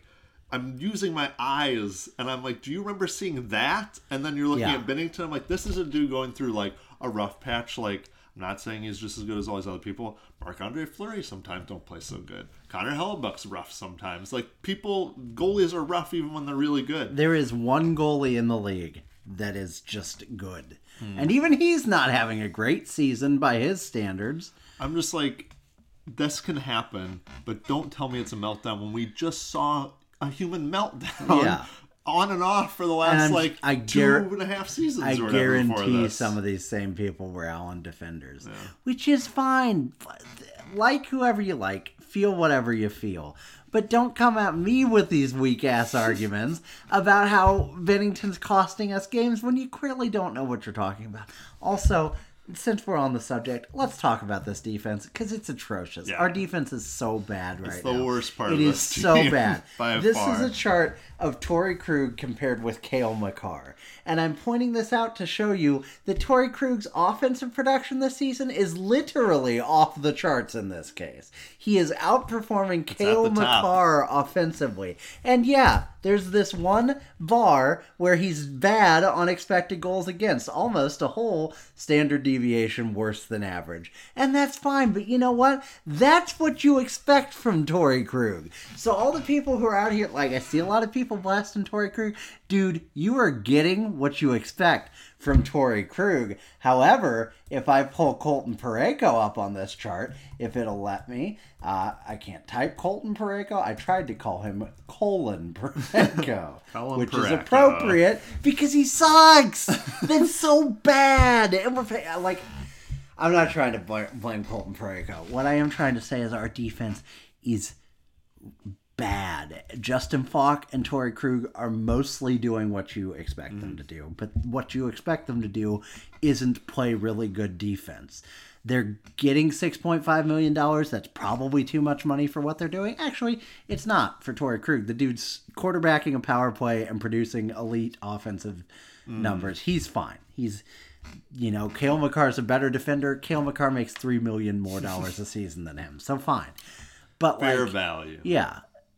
Justin Faulk, I, I ain't got no problems with Justin Faulk. I got a lot of problems with Colton Parayko, and I was telling people we should trade him last year instead of extend him, and I'm going to look more and more smart for that as time goes on. What about Marco But, Scandella, oh god, he's a black hole. It's so bad. I'm glad you asked because he's terrible. And also, since we're on this subject, dude, Jakob Chychrun isn't. He's not saving this team.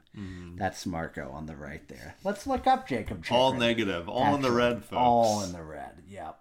Um, Jakob Chychrun, really bad on offense, weirdly, which is I guess an Arizona thing. Decent on defense, but like Jakob Chychrun is not like the force that studies and fixes your defense. I don't think. He'd be fine if he wasn't already going to cost like way Mm-hmm. It's the price, too yeah. much. Yeah, you can't tell me it makes sense to go trade Here's Perunovich, Ho- Yeah. Hofer, and a first. well, that's whatever. the thing. So Scandella, more I guess he doesn't have to be the other way because Chychrun already doesn't make that much money, which is part of why he's going to cost a lot.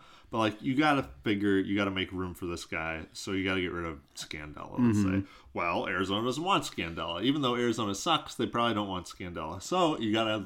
You now have to like add more to the already like crazy asking price. Yeah. and yeah, I don't really think I think Marek on Thirty Two Thoughts has been like talking about like giving up uh, Hofer and stuff, and it's like Neighbours Hofer a first, and I was like, you know what? I don't want to give up that much for him anyways. But I don't even think Arizona listens to that. I Yeah. think they're like, no, dude, we're gonna get like a real NHL player off another team and like a really good prospect Mm-hmm. and a first from somebody. You know, someone like I guarantee you, someone's paying that. Shit, you know what? Probably Florida. I'm, I'll say it now. Florida Panthers, Jakob Chychrun, done deal. He's from Florida. yeah, like So- it's just gonna happen. Yeah. And they'll give up a, re- a pretty good roster player. They'll give up like one of their top prospects in the first and not look back. And it's not something that we should even match anyways. There are teams in the league right now who are better than us Yeah, and have a way better prospect system than us. it is true. The Kings, the LA Kings, are not better than us, but they have one of the deepest pipelines in the world and they want him. Why would we try? Why would we try to compete with that? And you know what? Bill Armstrong wants all our prospects. I'm sure because he drafted them all. so you're gonna, up and down. which means he's gonna want the best ones, and you're not gonna smooth talk him into thinking. But actually, but dude, but you know, But um, you weren't here for this last draft. Matthias Laferriere, you drafted him too, didn't you? You like him a lot. Like you're not pulling the wool over his eyes. That's a good point. It's very obvious to me that Bill Armstrong is going to be a very good GM. It might not be with the Arizona Coyotes because they're so bad that I don't know if they can be helped. But like, I But just the Houston Arrows, you can't you cannot pay J- for Jakob Chychrun like he is the missing piece that makes you a Stanley Cup contender because he's definitely definitely not. And you know, I don't know how you fix this team's defense. It's pretty rotten. It's pretty bad. I think I th- I honestly honestly I honestly think you try and find a way for Edmonton to take Colton Parayko. I think if you can do that because he's from there, so he might be okay going out there Ken and Holland is a dope. so- yeah. And you tell him, hey, you need a big defender, a big boy. You want a big boy from Alberta? Doug Armstrong did say on Agent Provocateur that he does talk to Ken Holland an awful Most lot. often, yeah. I was like, um, why, Doug? Don't do that. That sounds terrible. I just I don't know how you fix the defense, and the fact of the matter is the cap's not going up anytime soon. You've already committed eighteen million dollars, nineteen million dollars to three players who are not a top four and wouldn't be a top. You couldn't put any guy. You know, I mean, I guess you could put like Roman Josi, or let's just say Alex Pietrangelo, just throwing a name at the wall. You could put him in your top four and you'd be okay. But it's just it's the defense is the problem right now. And I think that's so like with the Blues, I think that's so outside of anyone's like comprehension as even a possible That problem. was just, that's never been the problem Yeah. for like the last like nine years. Yeah. But dude, I, I can't remember if it was. Well, I guess we'll get to it in this. Uh, we'll go into the games in just a second. But like, I think it was the Toronto game. One of those games Binnington was playing. He was getting completely exposed side to side, over and over and over and over and over hmm. again. And he made most of those saves. But like, how does that keep happening? That should happen three or four times a game tops mm-hmm. that you literally just no problem go s- from one side of the ring to the other and have a shot on goal you know hmm. so with all that said we missed like five games and we'll skim through some of them and talk about the most recent ones a little more we beat the uh, washington capitals five to one this was all the way back on the 7th of January. Husso started. Tarasenko and Perunovich were in COVID protocol, and that's all you need to know, really. Yeah. Daniel Sprong scored a goal. Torey Krug, Pavel Buchnevich, Oskar Sundqvist, Ivan Barbashev, and Pavel Buchnevich had our, all our goals. The last one was shorthanded, and we won decisively. It was a lot of fun, and there was much rejoicing, I'm sure. Um, it was Husso was good. We didn't actually outperform him by much, as much as it looks like, but he was great. Then on the 9th, Sunday, uh, two Sundays ago almost, we beat the Dallas Stars with Binnington back in net. It was a two to one victory, and this one was a lot of fun. This one was the um, game. day game, yeah. Yeah. Yeah. It When- looked, it looked like a day game. Oh, I was still in Florida. Were you? Yeah. Jeez, you were down there for a long time. Yeah. Um, and I was at a friend's house and I was like, I had some place to be, so I was like, I was gonna leave with like ten minutes left, and then I just kind of kept kept getting sucked in, you know. And I'm glad I stayed. But um, Jason Robertson scored in the second period. Heiskanen went wide down the right boards. He passed the puck to the slot where it got lost in Pavelski's skates. He's so underrated at getting the puck lost in his skates. Uh, Robertson fanned on the shot twice before connecting with the puck on his third attempt, also known as the Troy Brouwer special. And it hit the right pad of Binnington and went into the net. Parayko has Pavelski tied up the whole time, but no one ties up Robertson in this sequence, and he scores the goal. He's very good. You should probably look out for him. The Blues were outshot 12 to 5 in that period.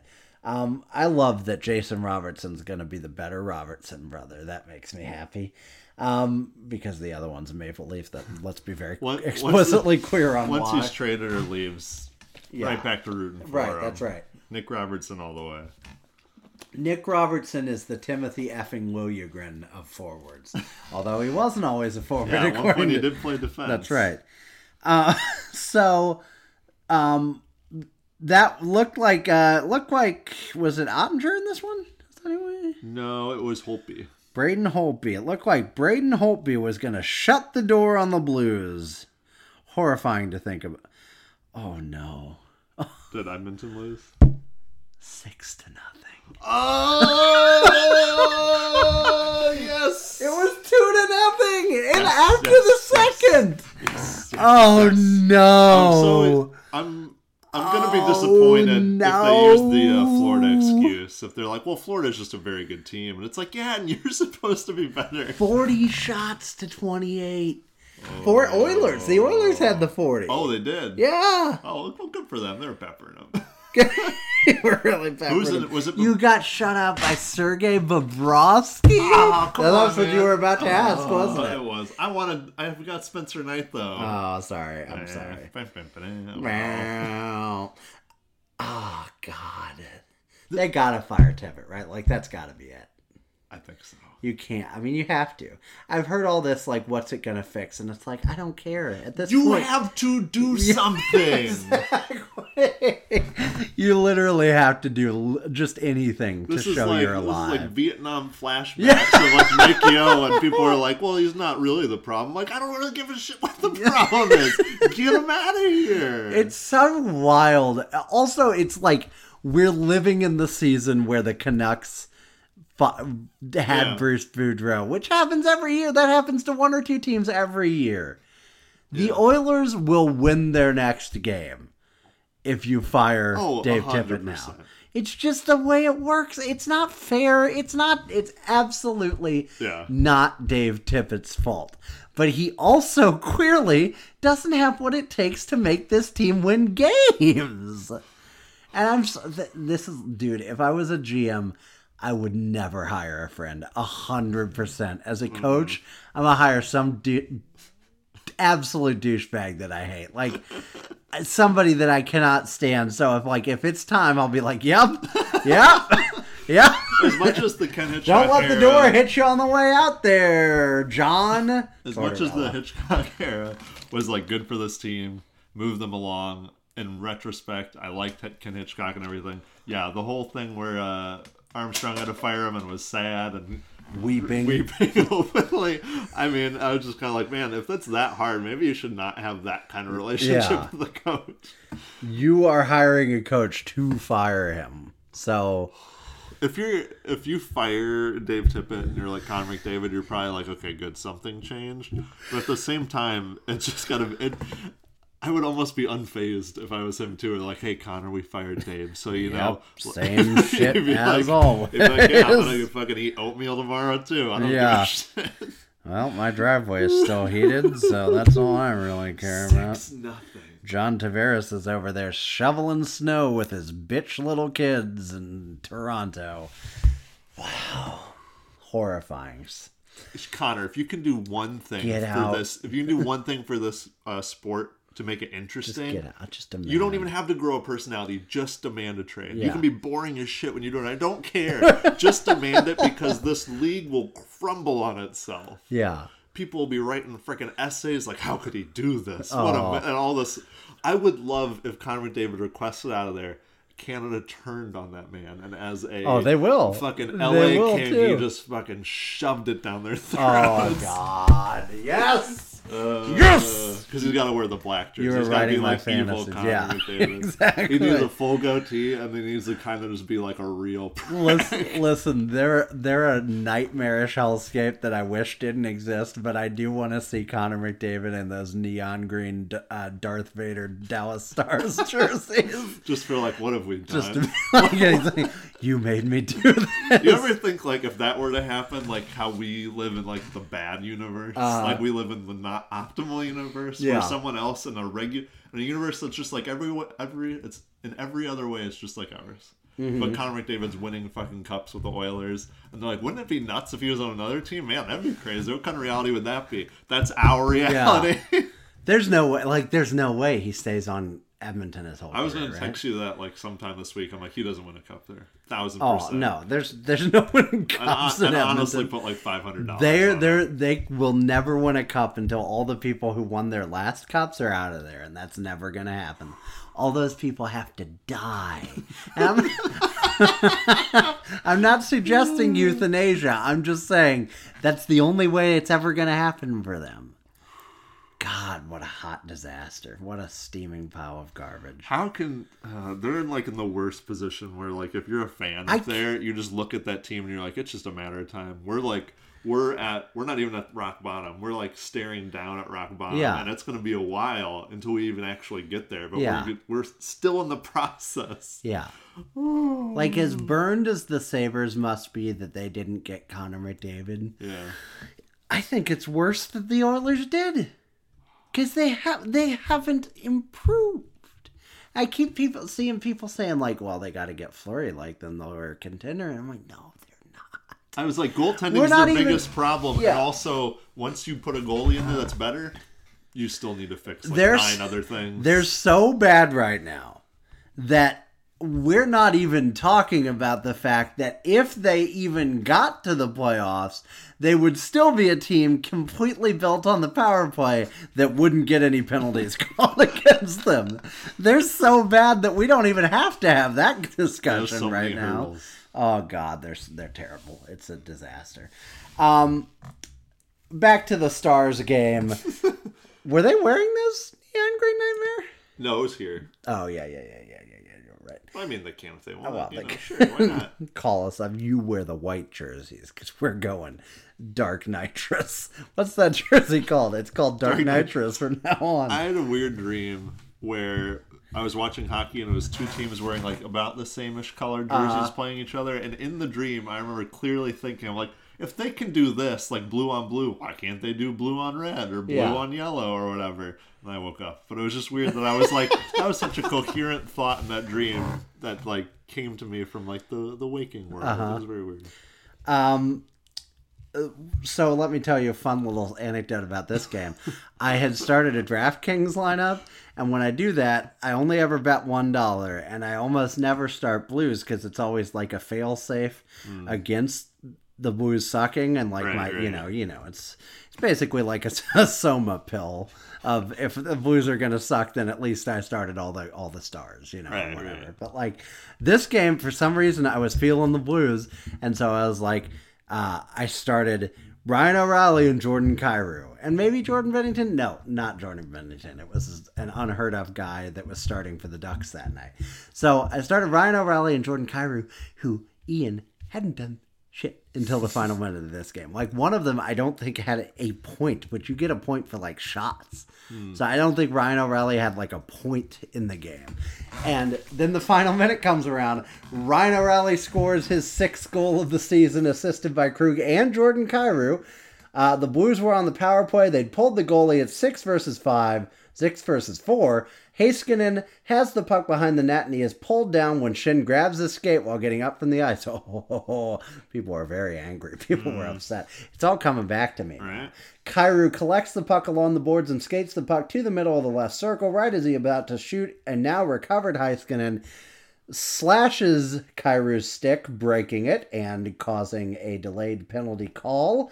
Uh, the puck comes off of Kyrou's broken stick, which he then drops and goes to O'Reilly, who passes it to Krug. Krug fires his shot wide. It bounces off the backboards and back into the slot, where O'Reilly shoots it past Holtby for the game tying goal. From the whole sequence, the hold by Shin goes uncalled, but the slash by Heiskanen does get called. Here's the thing the slash by Heiskanen was brutally blatant. Like, a broken stick, I, uh, they like have to yeah, call it. I understand. I do. I get the frustration with the no call on Mm. the hold, but what I didn't get is that this was a game where your team had 27 shots, only scored on one, and still only needed to not allow two goals in the final 47 seconds to get away with at least a point on the road, and you're somehow blaming the referees for this loss? Like, listen, the referees are responsible for a lot of bad things in the NHL, but pump the brakes. Not to mention, there were other bad calls that the Blues didn't get or did get in this game. Um, so I just didn't get that. But anyway, uh, that was uh, at 1913. At 1931, Jordan Kyrou scores Also on the power play, Buchnevich collected the puck from behind the net and swats it over to Kyrou at the goal line.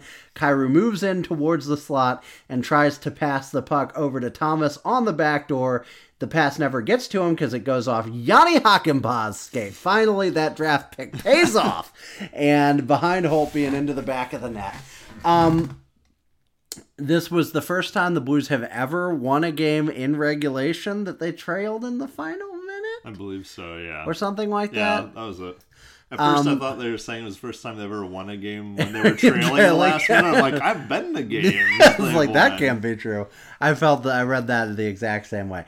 This was also the first time I'd ever had a DraftKings lineup score like 35 points in one minute of hockey, so that felt good. Um, what a game! I mean, that one was fun. That was a real. The Blues have had some like vibes games this season, but this was a vibe game. Mm-hmm. Oh, yeah. We didn't deserve to win it. Oh, it was a snooze fest By for any like means, yeah. 50 minutes. Oh yeah, it was terrible. It was. We looked terrible. We looked dreadful. that for second most of period this was game. terrible. Outshot like 12 to 3 Yeah, or whatever. we had 28% of the Corsi, but then we had 77% of the. How does that happen? It's a game of momentum, Steve. Ah, Backs But also, but momentum doesn't exist. Yeah, that's also all in your head. So figure that out. Binnington was the difference here. He was the reason we won. But we still have a goalie controversy. People get bored, right? That's part of it. They just I want think something so. to talk about. I mean, we're in like the doldrums, but also like sort of like December too, because we haven't played that many games. I think we're only coming up on halfway through the season in the next like day or two for the Blues, at least in their next game, and that's what shit. We're at the end of January, so we have so many more games to play. Yeah, you just got you got to find something to talk about. And it's goalie controversy. Um, Bonus tried to break his stick after the game on the empty bench because he was so That was angry so he, he couldn't break it. He's though. an old, old man. He's old. He's geriatric. Yeah, but then TSN did do a great segment where they all showed how they would break their stick, Mm. and Paul Bissonnette almost broke his own finger. Oh, that looked painful. oh, he was he was really hurting. He wasn't faking that. That was real pain. I think I've. I feel like I've also, I love that before. I love that because he's like kind of goose walking into like the out of the parking garage, and some random woman just walks along the street, and they almost collide. Do you notice? Yeah. Did you notice that? That was fun. goose walking. It's an old circus term, Steven. But why is it called? Why do they? Because it's Goose- an old circus term. That's why we use it. That's why we say goose walking. Uh, um, I'm seeing if there's anything. Yes, the refs missed the call. You wrote these notes. So many Stars fans complained about the missed call on Schenn for holding Heiskanen stick. Yes, they missed it, but maybe don't then go and slash Kyrou.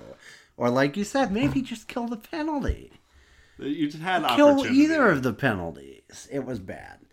Um, the Blues beat the Seattle Kraken two to one. The first time playing the Seattle Kraken. First time the Kraken have been in St. Louis. I didn't watch this game, and it was a similar like late comeback, which like That's our thing, baby. maybe win a game from ahead. But like, is there a lot to, you want to talk about this one at all? I was like, what- um, only the we beat that one of the worst teams in the league two to one. It's not all that encouraging, to be honest. Shem Franco and Perron were out of the COVID protocol. Uh, Tarasenko and Pruvich were still out, so we were already kind of in having to roll with the skeleton crew here. Husso was in that. Husso also played Mm-hmm. It was very well. also the night that the skeletons came to life. Yeah, that's right. That was, this was really good recap. So we brought all that skeleton stuff. You talked about how Robert Thomas scored a goal like four times. That was because I had forgot whether I'd said it or not. Um, Dunn Dunn was back. Dunn was back this game. Okay, because all right. Mm-hmm. Schwartz would have been back, but he hurt his hand. You know, Schwartz out with injury. So really, it was like it was like he really was back because he was back in full Schwartz mode of being injured and not uh, on the road trip. Yeah, so that's the Schwartziest Schwartz that there's ever been. God, I feel so bad for that I dude. I feel real bad. but better. also, I guess he's making millions of dollars a season, so I don't feel that bad. What's he making? He making like five or six, right? Five, I think. Five something. It can't be six. Seattle. Mm. Ron. Come on, Ron. Don't do that to us, Ron. Jaden Schwartz. Five, six. Is on, Or was that what he used to make? He's making five five for five seasons. He is their highest paid forward, tied with Jordan Eberle. It could be worse.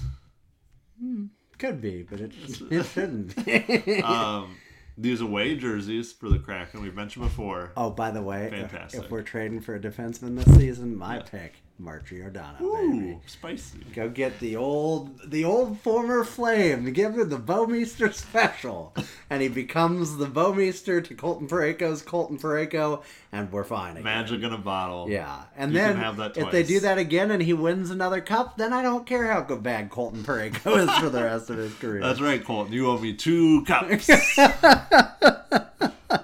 oh man, yeah, this game was a lot like Second the uh, Stanley Cup is right Dallas in his game. Q zone. Hold on, hold on, hold on. don't give it to Johnny. Don't give it to Johnny. Let me think about it for a minute. Oh. All right, all right. This game, let's finish it. I was like, yeah, Alexander Wennberg scored in the first period. Uh, great stuff. Terrible stuff. Uh, I mean, it was just, it was, it was like the, uh, it was kind of like the O'Reilly goal, just bounced out in front, or from the Dallas game, bounced out in front. There's uh, Wemberg all alone, shoots a pass through. So what you gonna do? Uh, Husso did have an amazing toe save on Donskoy's shorthanded attempt. The Blues made a really terrible line change, like real bad. Like Brad Marchand bad. Uh, I mean, yeah, except they were all Brad Marchand. uh, and Donskoy was just like skated in with the loose puck. And uh, yeah, Husso made a really good save on that. So, third period heroics. Here we go. Robert Thomas scores 1 minute 29 seconds in his fourth goal of the season. Uh, what a backhand pass from Saad on this one. I really thought the roles were reversed here. I would have thought it would have been Thomas to Saad with this kind of pass. But alas, it was the other way around. Saad is in tight on the Oh, goal that- line. That Saad pass was sick. Oh yeah, Larsson goes on his belly to take away the passing lane, but Saad manages to get a backhand pass off under Larsson, and puck goes through the crease to Thomas, who buries it. On second viewing, the shot ramps off Dunn's stick and into the net, so Dunn is still getting it done for the Blues. Thank you, man. Thank you so much. we love you, buddy. with the stunner. I gotta tell you, he looked really good in this game, done, Mm-hmm. and was all over the place. Maybe I was just noticing him more, but I was like, you know what, man? You know, different circumstances, I would have kept you. Would I have exposed anyone else that we could have? Probably not. But different circumstances, different universe, you'd still be on this team. Had I not had to lose you, I would have kept. Yeah, exactly. if it weren't for those pesky, pesky Kraken with all their arms. Who were our other options? Oh, Tarasenko looking Yeah. back. Oh God, I'm glad they didn't do that. Jesus. Oof, Brandon Saad's chart not so good. No. I was gonna say he's been underappreciated, but maybe he hasn't. He's been appreciated enough. You've been appropriately appreciated. Um, and Pavel Buchnevich gets the game-winning goal. What was this? Like four minutes later, his 14th of the season on the power play. Pavel Buchnevich, on the other hand, very nice. Oh, he's, that's what a pickup. Oh God, that's good. That's oh, such a bad trade. I'm not good. What were you thinking, uh, guy who runs their team? Chris Drury got him. Thank you. Uh, Buchnevich passes the puck to Kyrou at the bottom of the left circle for a one-timer. Rebound bounces back out to Barbashev, who lays a slick backhand pass to Buchnevich for a quick wrister. This one beats Driedger. Uh, game's 2-1. It's a 2-1 victory. Uh, Blues looked uh, they looked a little sleepy, which is a little sad, especially compared or against a Kraken team. I want to say I don't know what the stat was. Something about the Blues normally beat. I think that's got to be right. Normally beat expansion teams on their first meeting. It was something like expansion teams against the Blues were 5, 17, and 3 or something. Well, didn't we lose? We didn't lose to Vegas for like three years, right? In regulation, I'm pretty sure. Yeah. What team were we? We were 12th. Oh, that's what it was. It added it added up to 20 and I was Ah. like, "Wait, does that make sense?" Yeah, it would. Literally all the other teams. I don't know why that like made me happy that that's how That numbers work, but I was like, yeah. "Yeah, that would be all the teams that came after us." Wow, so great. Um, no teams have folded, only moved. Um, so yeah, it was it was a good it was a good it was a fun game because I just like looking at those Seattle jerseys. Um, almost a quarter of this game was spent on special teams, so thankfully the Blues were able to get a power play goal and play perfect on the PK. First two periods were the Billy Who show. He bailed this team out hard. 11 high danger chances against at 5 on 5 against the Blues. Uh, woof, freaking yikes. uh, Husso's 7 0 0 at this point uh, in this series of games with a 1.38 goals against average and a 0.95 save percentage. And those past uh, eight starts, Blues are now 12 0 1 as of that game in their past 13 games at home, the third best point streak in their history. And this was also the Blues' 13th come from behind victory of the season, which led the league at the time. Uh, those last three games we talked about were all come from behind victories. And the next one tried to be, but Uh, it what, a, wasn't. what a big dump. Uh, I was at this game. Yeah, instead of recording. I remember now. It was a 6 5 loss. Do you do you are you glad? Did you like Like what you saw? Did you like that? Half of it. Bits and pieces. You got to watch world beating superstar Ilya Mikheyev in person. Yeah, Oh, Binnington boy. back in that. Buchnevich added a COVID protocol. Perunovich is back though. The lineup. Oh my god, the lineup. You've got Barbashev, O'Reilly, Sundqvist. Hey, The boss line, that's if the you boss will. line. You got Sad Thomas Kyrou. Oh, we were sad about it. There's no doubt. Oh, then you got Walker, Bozak, Neal, Oh. Oh boy. and Kostin, Joshua, Toropchenko. We had no business being in this No, game. No, no, no. I'm glad Joshua got to play against the Maple Leafs in the NHL, though. Yeah, right. Former team. Uh, I just wrote here woof because it was such a thing. Back on the uh, back on the uh, Traverse City days, uh, our our prospect insider Garrett Kochner uh, asked Dakota Joshua if it meant more to play against the Maple Leafs, and he said it did. And that was in a prospect tournament. So imagine how much more it meant on Hockey Night in Canada, true. in America. I mean, it was in America, but it was in Canada. This is why this game also start like I got there ten minutes late and we were still five minutes away from puck drop. It was like freaking hockey night in Canada. Uh-huh. Let's not even talk about the Pronger game then. Whoa. Coming- Were you at that coming- one? No, no, no. That was I'm like so glad I 45 wasn't minutes though. late. Jesus. Oh my god. I mean, I'm I'm becoming an old man in some ways, but like that's not acceptable. Crotchety. I'm like I need they need to put me in one of them becoming your parents commercials because I'm like I need to speak to a manager about this. This isn't okay. Oh my god. I love the one. Have you seen the one where the guy's like walking around the store and he sees, oh great, a manager, and he's like, hey, Tom and Produce, great job. Oh the, the big thumbs up, and I'm like, oh, I love it. I love that. I don't like it, but I do. but yeah, but it's terrible. exactly.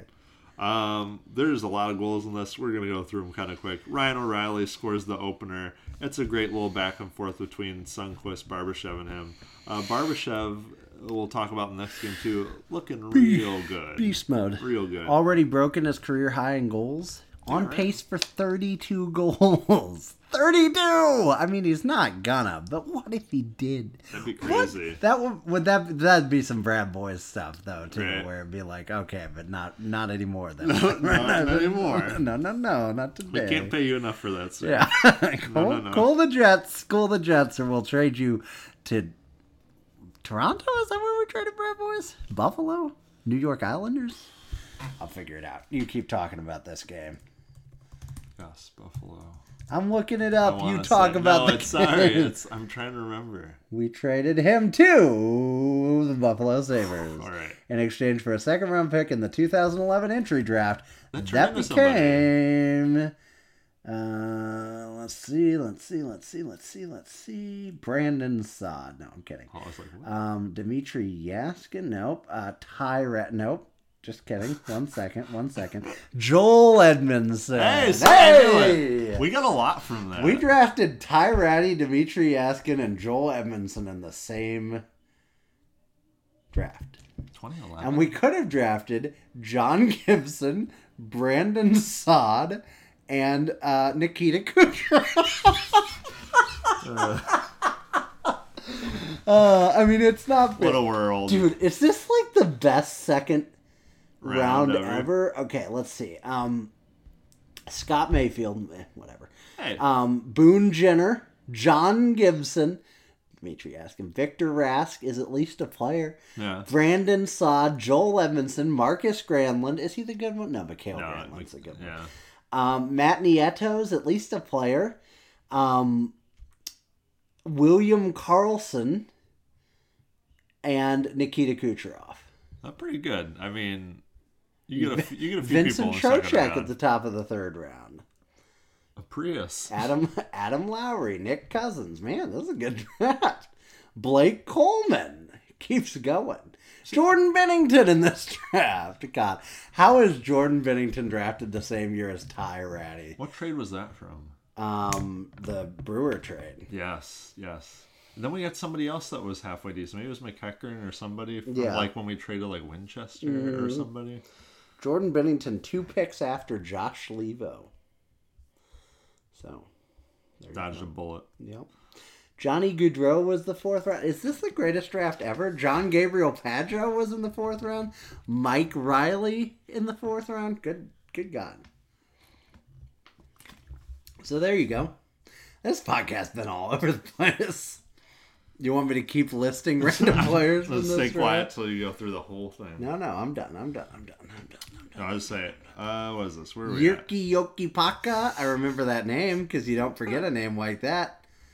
Was- Ondrej Palat was the 208th pick. Ryan Dzingel, 204. God dang. All right. All right. I'm done. I'm done. I promise I'm done. I promise. I I'm gotta make sure you close the, the Anton tab. Forsberg. Okay. All right. Now I'm closing it for real. It's close. Now It's you're close. just making people Close. up. Look, there's a chart. Uh, where are we? Where is this Toronto game? Ryan O'Reilly scored. We talked about that. We talked about barbershop. That's what we got over here. Uh, then the Leafs score the next three goals in the la- in the next five minutes. Michael Bunting, Mitchell Marner. It says Mitchell Marner. Sorry, Mitch Marner, John Tavares, all off of uh, really terrible turnovers. Uh, actually, the first one was Matthews. The Bunting goal is Matthews uh, winning a face-off and then shooting it right at Binnington. That's how he won the face-off. Was just swatting at it. Goes off Binnington. Bunting gets the rebound, puts it behind him. Uh, the Marner one was also a great Matthews play. Matthews swats the puck off Sundqvist's stick. Marner collects the loose puck. Neither Perunovich or Faulk can get a stick on the puck, and Marner goes top corner on Binnington's glove. John Tavares, uh, if you look at the picture, Stephen, uh, there's three blues that are almost four blues north of the puck when it's in the slot, and then he manages Is to that get it good? he gets it. No one's around him, and he uh, he scores. It's a great area to be in if you're uh, John Tavares. Front foot. um, oh yes, in this game, after these three uh, goals, it's three one obviously. And Mikkola hits Bunting. Bunting falls on the ice. Uh, as Bunting gets up, Mikkola's jawing at him. Then Bunting skates past the Blues bench and he's mouthing off to them. And with his head turned, looking at the Blues bench, he fails to see Krug, who shoulders him in the chest and onto the ice. And it's a big old, gets a big old cheer from the That crowd. great. For my angle, I honestly looked like he sucker punched him, and I was like, Uh-huh. "Oh shit, this dude's getting suspended forever." um, and then on on the other angles, I'm like, "Okay, not not so bad." That was shoulder to shoulder. That was clean. I saw some people being like, if that had been Nazem Kadri, he would have gotten 15 games. And I'm just like, dude, no. First of all, kind of you're proving the point about Nazem Kadri by saying if Yeah. that had been him. It's like, yeah, because he's Nazem That's what I was Kadri. say. Yeah, and if he But- did do it, he would have had all those other instances of Yeah. bullshit, and he probably would get something. But also, like, I'll admit that the like mounting him and punching him was too much, but like, it wasn't like suspension, like in person hearing suspension worthy. I was like, dudes, dudes lay on top of each other and fight all the time in this league. So you know what? Just a normal occurrence. Second period opens up. Brian O'Reilly with another goal. Uh, Kostin deserves an assist on this goal. He goes hard on the forecheck against Muzzin, is able to get a turnover there. And then we, we go through this. Brandon Saad gets a goal. Another unsung hero on this goal is Kyrou who stick lifts Sandin as the Leafs are trying to exit their own zone, allowing Thomas to retrieve the puck. Thomas performs a little turnaround slapper, but Saad intercepts the pa- or intercepts the shot, makes it look like a pass. Uh, is low in the slot, turns around and puts it five hole on Campbell. We're tied now. We are tied now. Three three. Timothy Liljegren scores a goal. Boo! It's his first NHL goal. I didn't know. Was it really? I was like, okay, Wow, sure, what guy an honor! right? Uh, Robert Thomas gets the game tied again uh, with what a pass! With what a pass! What a pass! what a goal! Uh, Kyrou doing the passing this time. Kyrou takes the puck behind the Leafs net. Right as Campbell leaves his right post, Kyrou swings around and passes the puck to Thomas, who puts it into the net right by the vacant post. It was a nice little shimmy play by Kyrou on this one. Mikkola puts the Blues ahead in the third period with his third goal of the season. I didn't know he scored any goals this season. Uh, Kyrus shakes off Liljegren hello along the right boards and takes the puck behind the net, passes it to Mikkola right to the side of the net, who jams it in along the right pad of Campbell and over the goal line. From our angle, I didn't even see it go in. It rolls literally along his pad and then gets wedged by his toe, but it's behind the line, so it's a goal. And then the Blues are up uh, 5 4 at this point. Everything's looking pretty good. There's got to hold on to that lead. Uh, and the, the uh, Leafs pull Blues. And uh, we lose. Uh, Auston Matthews, great, great, great, great, great goal scorer on the power play. Passes it to Marner behind the goal line.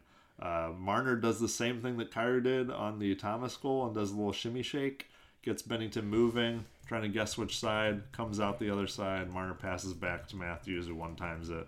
Uh, Binnington's never quite set on this, but also it goes off the back of freaking Mikkola, who's just kind of looking around and over Binnington's head and in. So good stuff.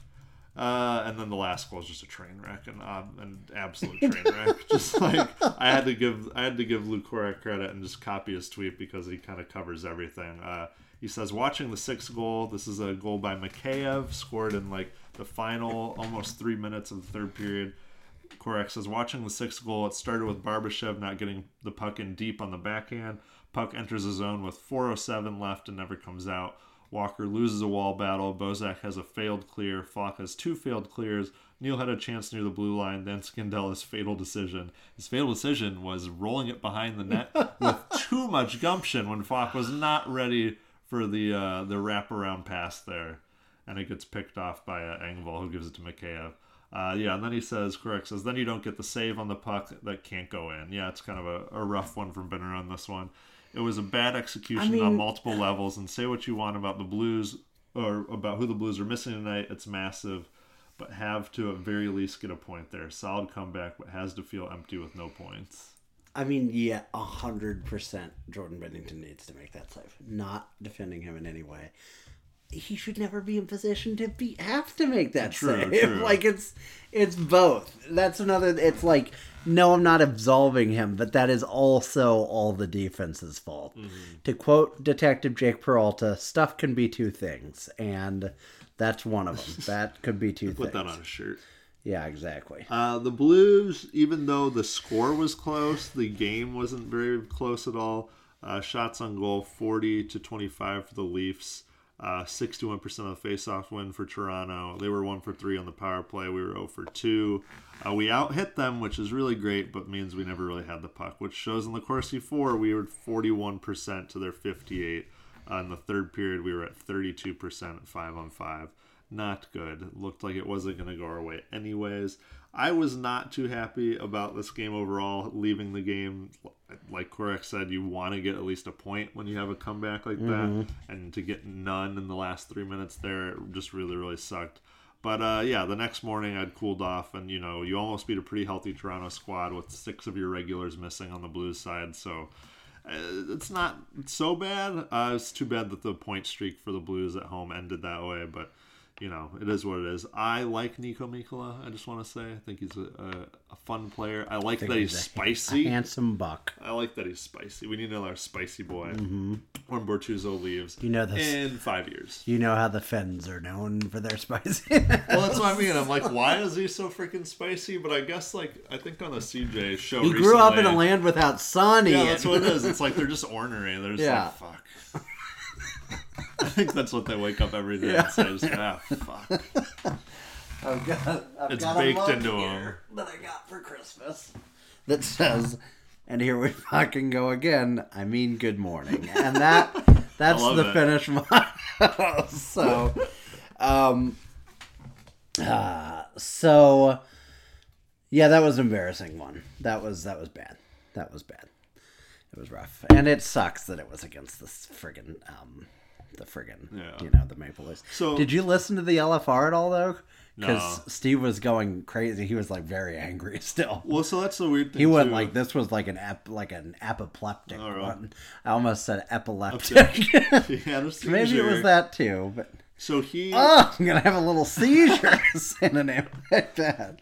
they talked about how um, Keefe like was really pissed off about this game too, even though they won because they Uh-huh. weren't like winning the right way. Right, And and, I then they went and kept not winning Yeah. the right way, but winning, not winning at all. Well, I think Down Goes Brown had a really good tweet where he's like, "It'll be great one day when like a team can win like six five, and the coach is like, yeah, that was great, and you know we're gonna move on and blah blah blah." But every time a coach has to be like, "Yeah, we won, but it's pretty much like we lost Yeah. because we just didn't win a game two." you would think one. if any coach was going to be able to do that, it would be young boy Sheldon Keefe, but he's not that young a boy. He actually looked kind of like that old uh, Cro-Magnon uh, mine hunter detective guy. so Oh yeah, a little bit. see that. that's uh, you know, is what it is. Let's talk about this Nashville game, and then we'll move on. We'll do our our uh, um, our um, rebuild recaps and, and get out of here. Chris Pronger's jersey finally up to the rafters. A moment on Chris Pronger. Um, unbelievable. Unbelievable. This man is one of the greatest players of all time. Incredible stats. He had the 1990 2000 season where he won the President's Trophy, the Hart Trophy, and the Norris Trophy um, all in one season. They brought all three there for the ceremony, which I thought was cool. He's the in first that guy to season, do that since Bobby Orr. in that is season, he averaged 30 minutes and 14 seconds per night. That's crazy. He had 62 points in 70 ton- in 79 games and was a plus 52 on the season, leading the 62 points in the dead puck era Yeah, too. Of as a like when no one was scoring. Yep. That's really good. Yeah, he was incredible. Um, obviously, his reputation precedes himself. He he was traded three times after leaving St. Louis, well, in, including when he left St. Louis, and I think I think the season he was the team he was traded to went to the Stanley Cup in his first season. Yeah, each of those three yeah. times. Oilers, Oilers, Anaheim, and Flyers. Philly, yep. Oh yeah, yeah. Um, I don't. I would guess that's never been done. I'm Marian Hossa, maybe somebody like that, but like certainly not done very often. Um, just incredible, well deserved. Uh, honestly, long overdue, but I'm glad they did it. Um, I want him to get out of Florida's front office and into our front office. Get out of your car and into my car or whatever. You know, I forgot that he was there. Perron, Tarasenko, Schenn, Brown, and Parayko were all back, so the team looks like more like a team now. Uh, the boss line is still together, except this time Sundqvist is Shin, and it was a boss line Oh, this yeah. night. Um, Kyrou Thomas and Tarasenko, the the KT Tunstall line. sad Brown and Perron. Uh, I was sad about it. Kostin Bozak and Sundqvist. Uh, Mikkola Parayko, Fro- Frug, and Scandella.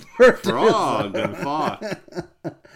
Um, the first period was good. Husso was the starter, and he made some huge danger saves early, uh, but not enough. And four minutes in, Ryan Johansen, assisted by Matt Duchene, a $16 million goal.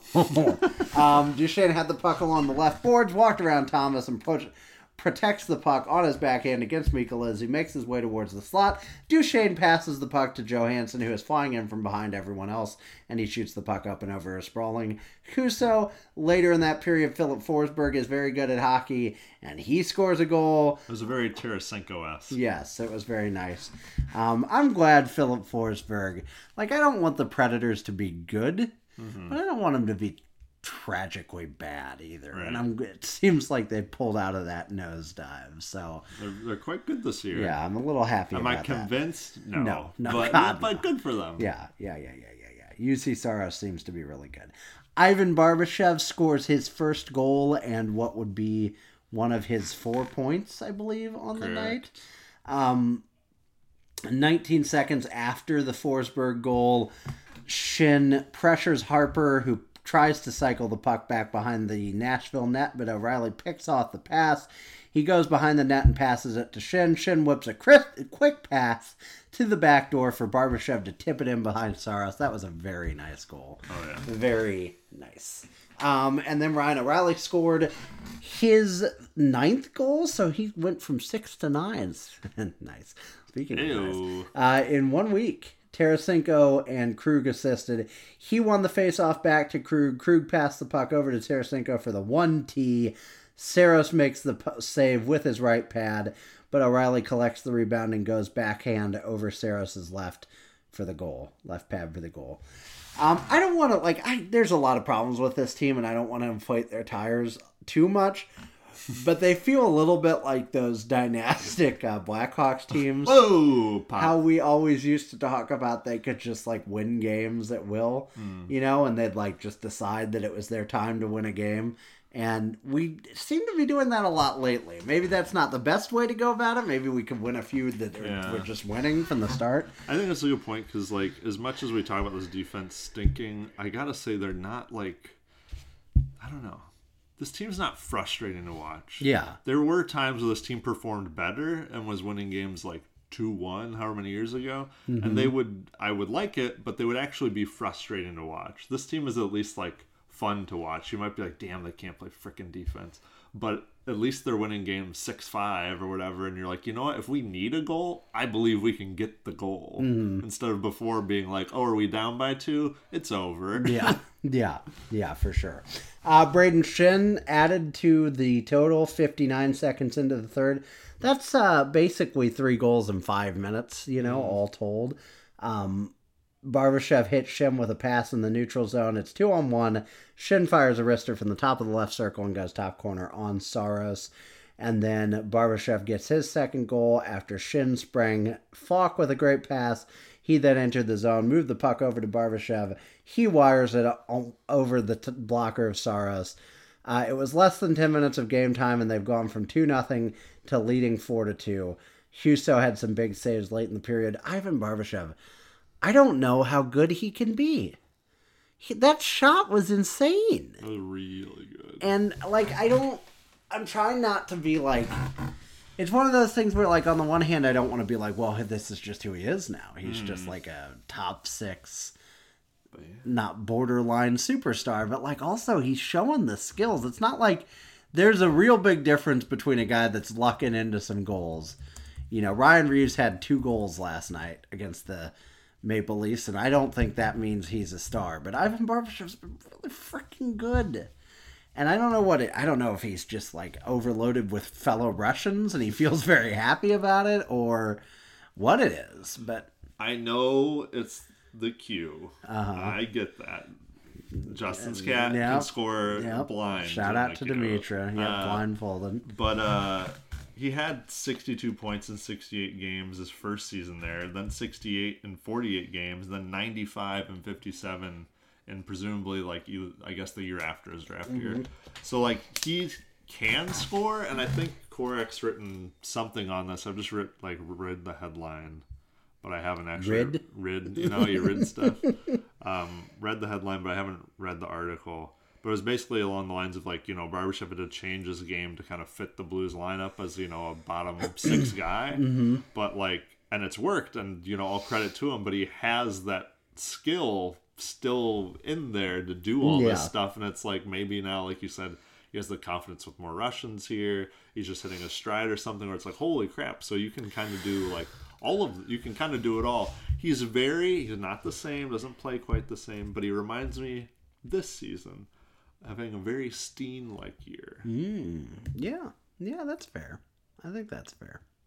I don't know who else you'd really compare him to because, you know, I mean, I guess it's similar to the year Sundqvist kind of broke mm. out, but like not, I don't think even Sundqvist went quite this far. Sundqvist broke out into being from like irrelevant to like you're a third line Yeah. player, and Barbashev's like bottom six to like top six, like with a bullet. Yeah, and by the way, we have quickly gotten over our love for Oskar Sundqvist as a collective. I've seen him. I know people got like, a cool every, every trade package, and it's like, dude, he's still valuable. bro. Sidney he's Crosby. also severely injured. Sidney Crosby was annoyed right. when he got That's traded. right. So if that's not enough to keep you, Mm-hmm.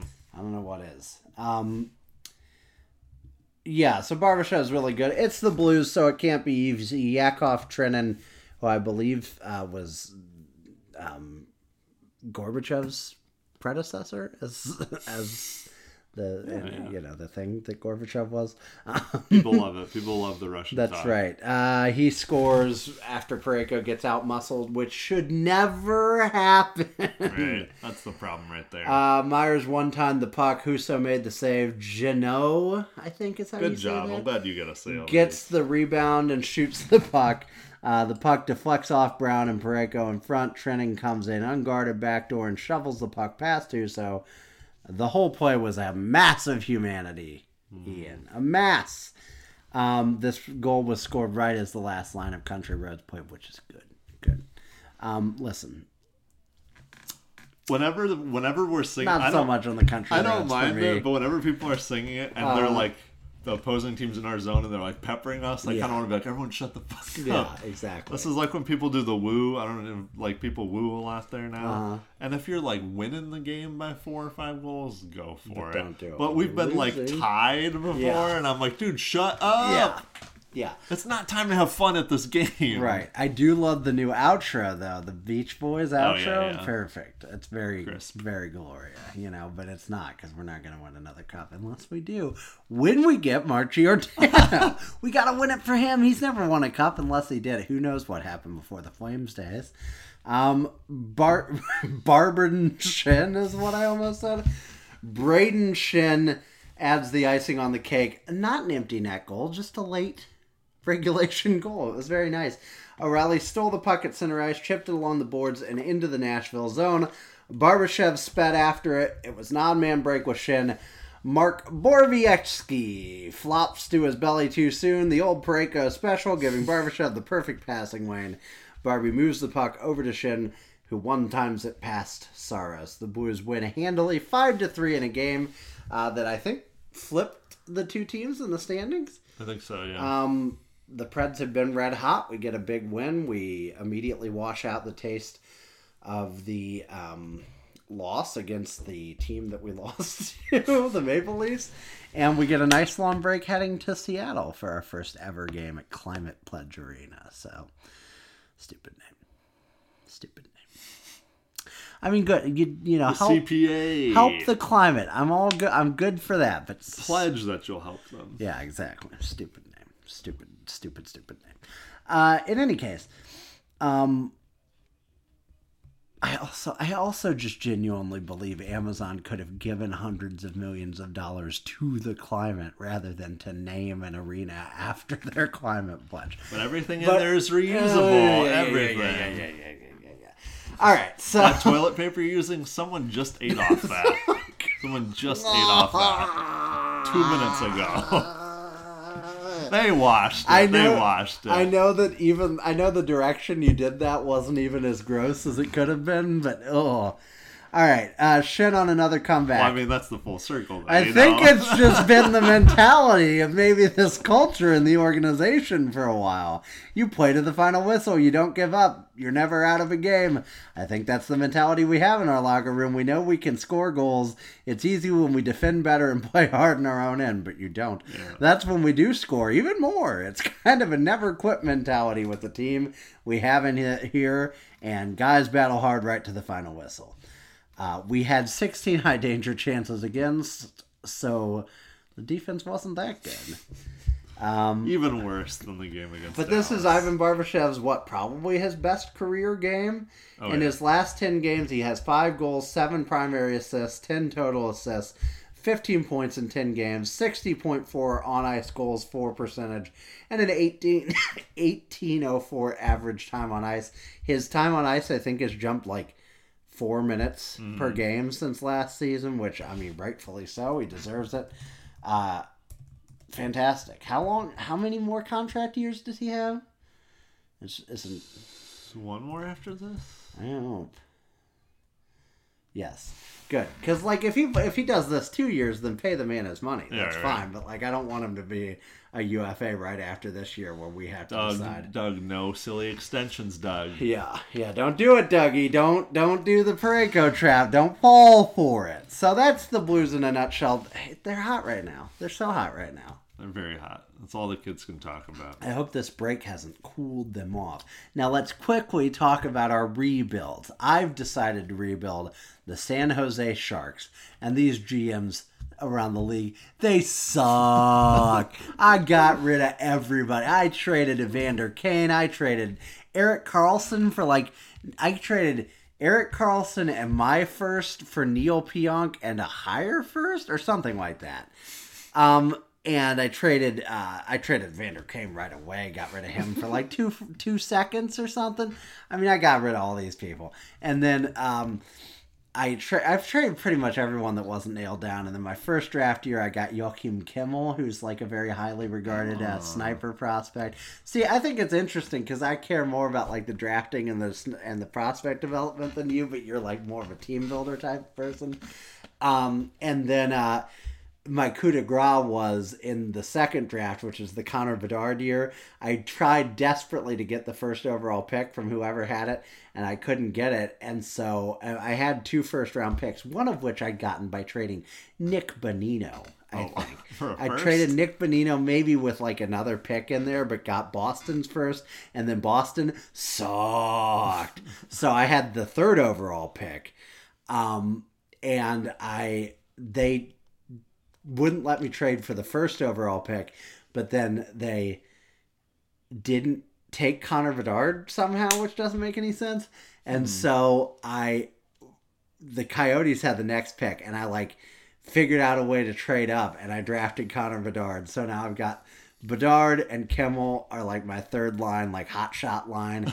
Uh, Equin's developed into a stud. I've brought back Joe Pavelski and Joe Thornton because as long as they're not retired, Why not? might as well, you Oh know. Um, and then Neal Pionk and um, is it Hampus Lindholm? One of those, one of those ducky boys are my go are my top pairing. So that could probably improve. But I also have a um, is it yeah Ilya Samsonov as my goalie because for some reason at the sec- second trade deadline they were going to trade him, and uh, I I I took that advantage of that. And for I also have uh, Vladimir Tarasenko this year because he was a free agent and he didn't the Did free agent for a lot though. well, so the free agency they do in that game is so bad. It needs a rehab so badly. You can make like one offer and then you have to sim five days and just hope your team accepts it. Oh, yeah. Which doesn't make any sense. It's funny because they've like totally revamped the trade deadline. Have you participated Yeah, in those? And that's super cool. But they should be doing something similar with like free agent frenzy where it's like all in the same day and you're going back and forth and you can like Yeah. outbid your opponents. That'd be pretty dope. But instead, it's like this weird system. for like a week. So yeah, and then like you like I want I I went on it all in on uh, Pastrnak, and I didn't get him, and so I was like left with spaces, and Tarasenko didn't get signed, and so he was willing to do a one year contract. So I just did I just did it for like eight million because I had tons of cap room, and like I signed him, and it's great, but like. It's just the system is so broken, but That's not good. that's my team. We've won our first two games this season by like a combined score of like eighteen to four. Holy shit. Um, because it's I've been I've I've played those two personally, and it's just been a ton of fun.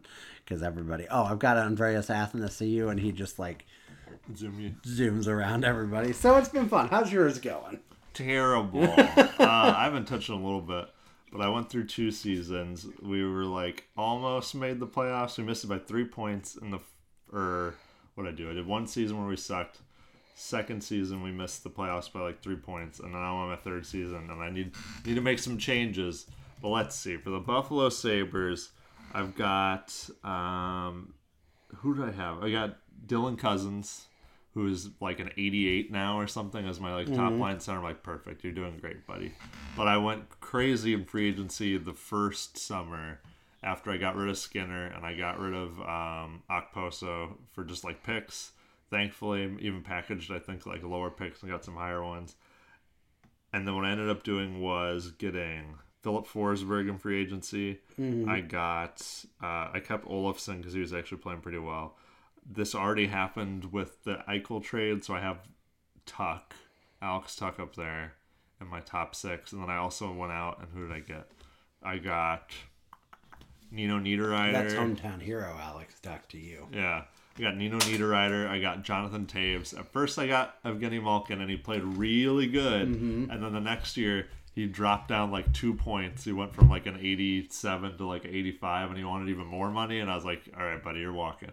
So I got Toews to replace him, and Toews is doing pretty good. And then I can't remember who my other who my other uh, winger is. That might have been all of them. No, I think that's all of them for top six. I got like Nolachari for like dirt money, and I was like, okay, you're perfect for down here. I went and traded too much to get some like fourth line plug that my coach really liked. You like fit in really well Uh, off of um, Dallas. I can't remember his freaking name. It's he's on that. He's actually on that team. But I was like, okay, my defense is atrocious. My defense I can't fix. I've got like Dahlin, and I couldn't like. Dahlin's really good. yeah, though, but right? it's perfect. You know, I didn't have to do anything for that. Um, don't just don't touch that. Um, I've been trying to go and trade for like a like a young stud defenseman. You can't get him. it's so hard. Well, like so your Dahlin, free agency check- thing too. Like I there's so even tried good- Chychrun, who I didn't Yeah. want, but I tried like Dahlin and uh Chabot. I tried really Yeah. hard for Chabot and couldn't get him. There's like good, there were decent ones at free agency, but Uh-huh. like again to your point, like they take forever. Yeah. I'd offer like more than what they wanted, and then a week later, like, "Sorry, I'm going somewhere else." Yeah. And then I'd check free agency again, and like all the defensemen were gone. I took a swing at Klingberg, but yep, I but I didn't Klingberg. really want him too bad because like he's old, but like I tried Letang. Mm-hmm. I tried to get Sergachev out of uh Tur- or out of uh, Tampa, Mm-hmm. and that didn't work. So I have like I have like the worst defense. I have Dahlin and like nothing. Mm. I've got like a couple people that are still there. Like who is it, Jokiharju or whatever, who's like a back there. Yeah. I went out and got like Nudavara. I brought back one of the guys they got rid of because I totally forgot. Who's the defenseman on the um the Panthers. is it McNabb? Is that the guy Yes. that's on the on Blackhawks? Chicago? Yeah, I brought him back and I was like, shit, wait a second. I don't want you. Um the goaltending situation's alright though. I got Driedger and I have Ronta. And they're both That's playing pretty pretty, good, well. yeah. Um, and I have what's his face? They're Luki Lukupeka. Who's my backup for Samsonov? Somebody Finnish, I think, but not Not Billy well, no, but not Billy Who was it? I'll figure it out after we're done recording this podcast. I gotta, I gotta, I gotta fix some stuff, but um, it- it's gonna happen. I'm gonna Yeah. make it work. I'm, I love it. It's fun. Two thoughts, real quick, and then we, we gotta stop. Um, we got two hours and fifteen minutes. We're gonna hit on this puppy. Thought number one. Thought number one. You mentioned Jonathan Toews. Did you see this report today? Oh, that the Blackhawks have said that every that that no one is untouchable except for if you okay let's, let's do it this way if you were the chicago blackhawks right Yeah, now yeah. a bad team that's trying to rebuild Oh, no. which players would you say are untouchable um, a bad team that's trying to rebuild. Probably like Alex DeBrincat, and maybe I don't. Is Kirby Dach any good? Maybe like Mm-hmm. Good. maybe like Kirby Dach. yeah Um, and I mean they probably have some maybe like an adam boqvist oh you already traded not. him I was like, maybe they have they probably have other prospects that they really like to keep Yeah. that I just don't know. Yeah, but like so- those two. So their untouchables are Jonathan Toews, Uh-huh. Patrick Kane, and Seth Jones. And anyone else is on the block, is how this report came out. And which means that everyone and their mother on Twitter is proposing trade proposals for Alex DeBrincat. Yeah. Which is like, listen, man, that team's screwed. So like, I don't think they're ever. I don't think they're gonna be relevant while DeBrincat is like Yeah. really young. But like, how? How could you not have him as an untouchable? He's a superstar. Excuse Uh, me, they're not going to win another cup with those two. There. Yeah, no. At least maybe you know what they might if they traded one of them and got a really fat return and then kind of like jump started them Uh-huh. because they're not gonna do that. Yeah. You should trade Patrick Kane because you get a much better return, but you should keep Patrick Kane because he's the much better player of the 2 They should really trade Jonathan. Mm-hmm. Yeah. And my other thought, real quick, is I, I had a coworker talk me into getting the Far Cry Yeah. games. Uh, he he's playing six, obviously, but he recommended getting five because it'd be cheaper and a, like a better, you know, kind of doorway into the series. I've never mm. played one before, and I've always seen the commercials and I've thought that looks like stupid and chaotic. And I've played them now, and they are stupid and chaotic, but so much fun. and I really don't think I like understood the premise of the games at all. Like I had no frame of reference for what the premise is, mm. but now I like really like it, and I think it's dope. Now you got to play the other five. I've got to. I guess I got to beat them all. but like In this order. this map's so huge and open world, and it's like I'm never gonna get anywhere near the the end of this game because like I'm not focused enough with like open world sandbox kinds of games, and this map is like gargantuan. It's insane. So really enjoying it. You know, Far Cry Five. People, Ubisoft really People needed a listening. boost from the Two Guys One Cup podcast. Ian, we've gone over two minutes and Oh. two hours and sixteen Listen to the Weeknd's new album. It's it's dope. It speaks to me. It might not speak to you. It but will give it a speak try. to you. The man speaks to everyone. He's the voice of a generation. It's so good. It's so good. I've been thinking about uh, Olivia Rodrigo's "Brutal," "Brutal" a lot lately because every time I'm outside, I literally think it's brutal out here. but uh, no, "Weeknd" is great, and I need to listen to the album because I haven't yet. to the last one, so good. 2020, the one he put out 2020 was fire, and then this came out, and I was like, oh, it's gonna be good, but not quite as good. I'd almost say better. It's crazy. "Blinding Lights" is one of the best songs released in my lifetime. like It was. I think it was a bright light in the dark. I time. think so highly of that song. I guess it did because it like came out like right as the pandemic. Yeah, I remember right? listening to that like at home, like the week that I was sent home to work from Yeah, home. but um, man, it's so good, and uh, yeah, go check it out. Check it out, folks. The Weeknd, spelled without uh, a third e for Dawn, those. Dawn FM. That's Yeah. the record. If you can't find it, you know, if it's, Yeah. it's unreachable. Again, another another institution that really needed They a, needed our the bump. two G one C bump. So uh, speaking of bumps, go check out the Weeknd and good night, everyone. Enjoy your weekend. enjoy. The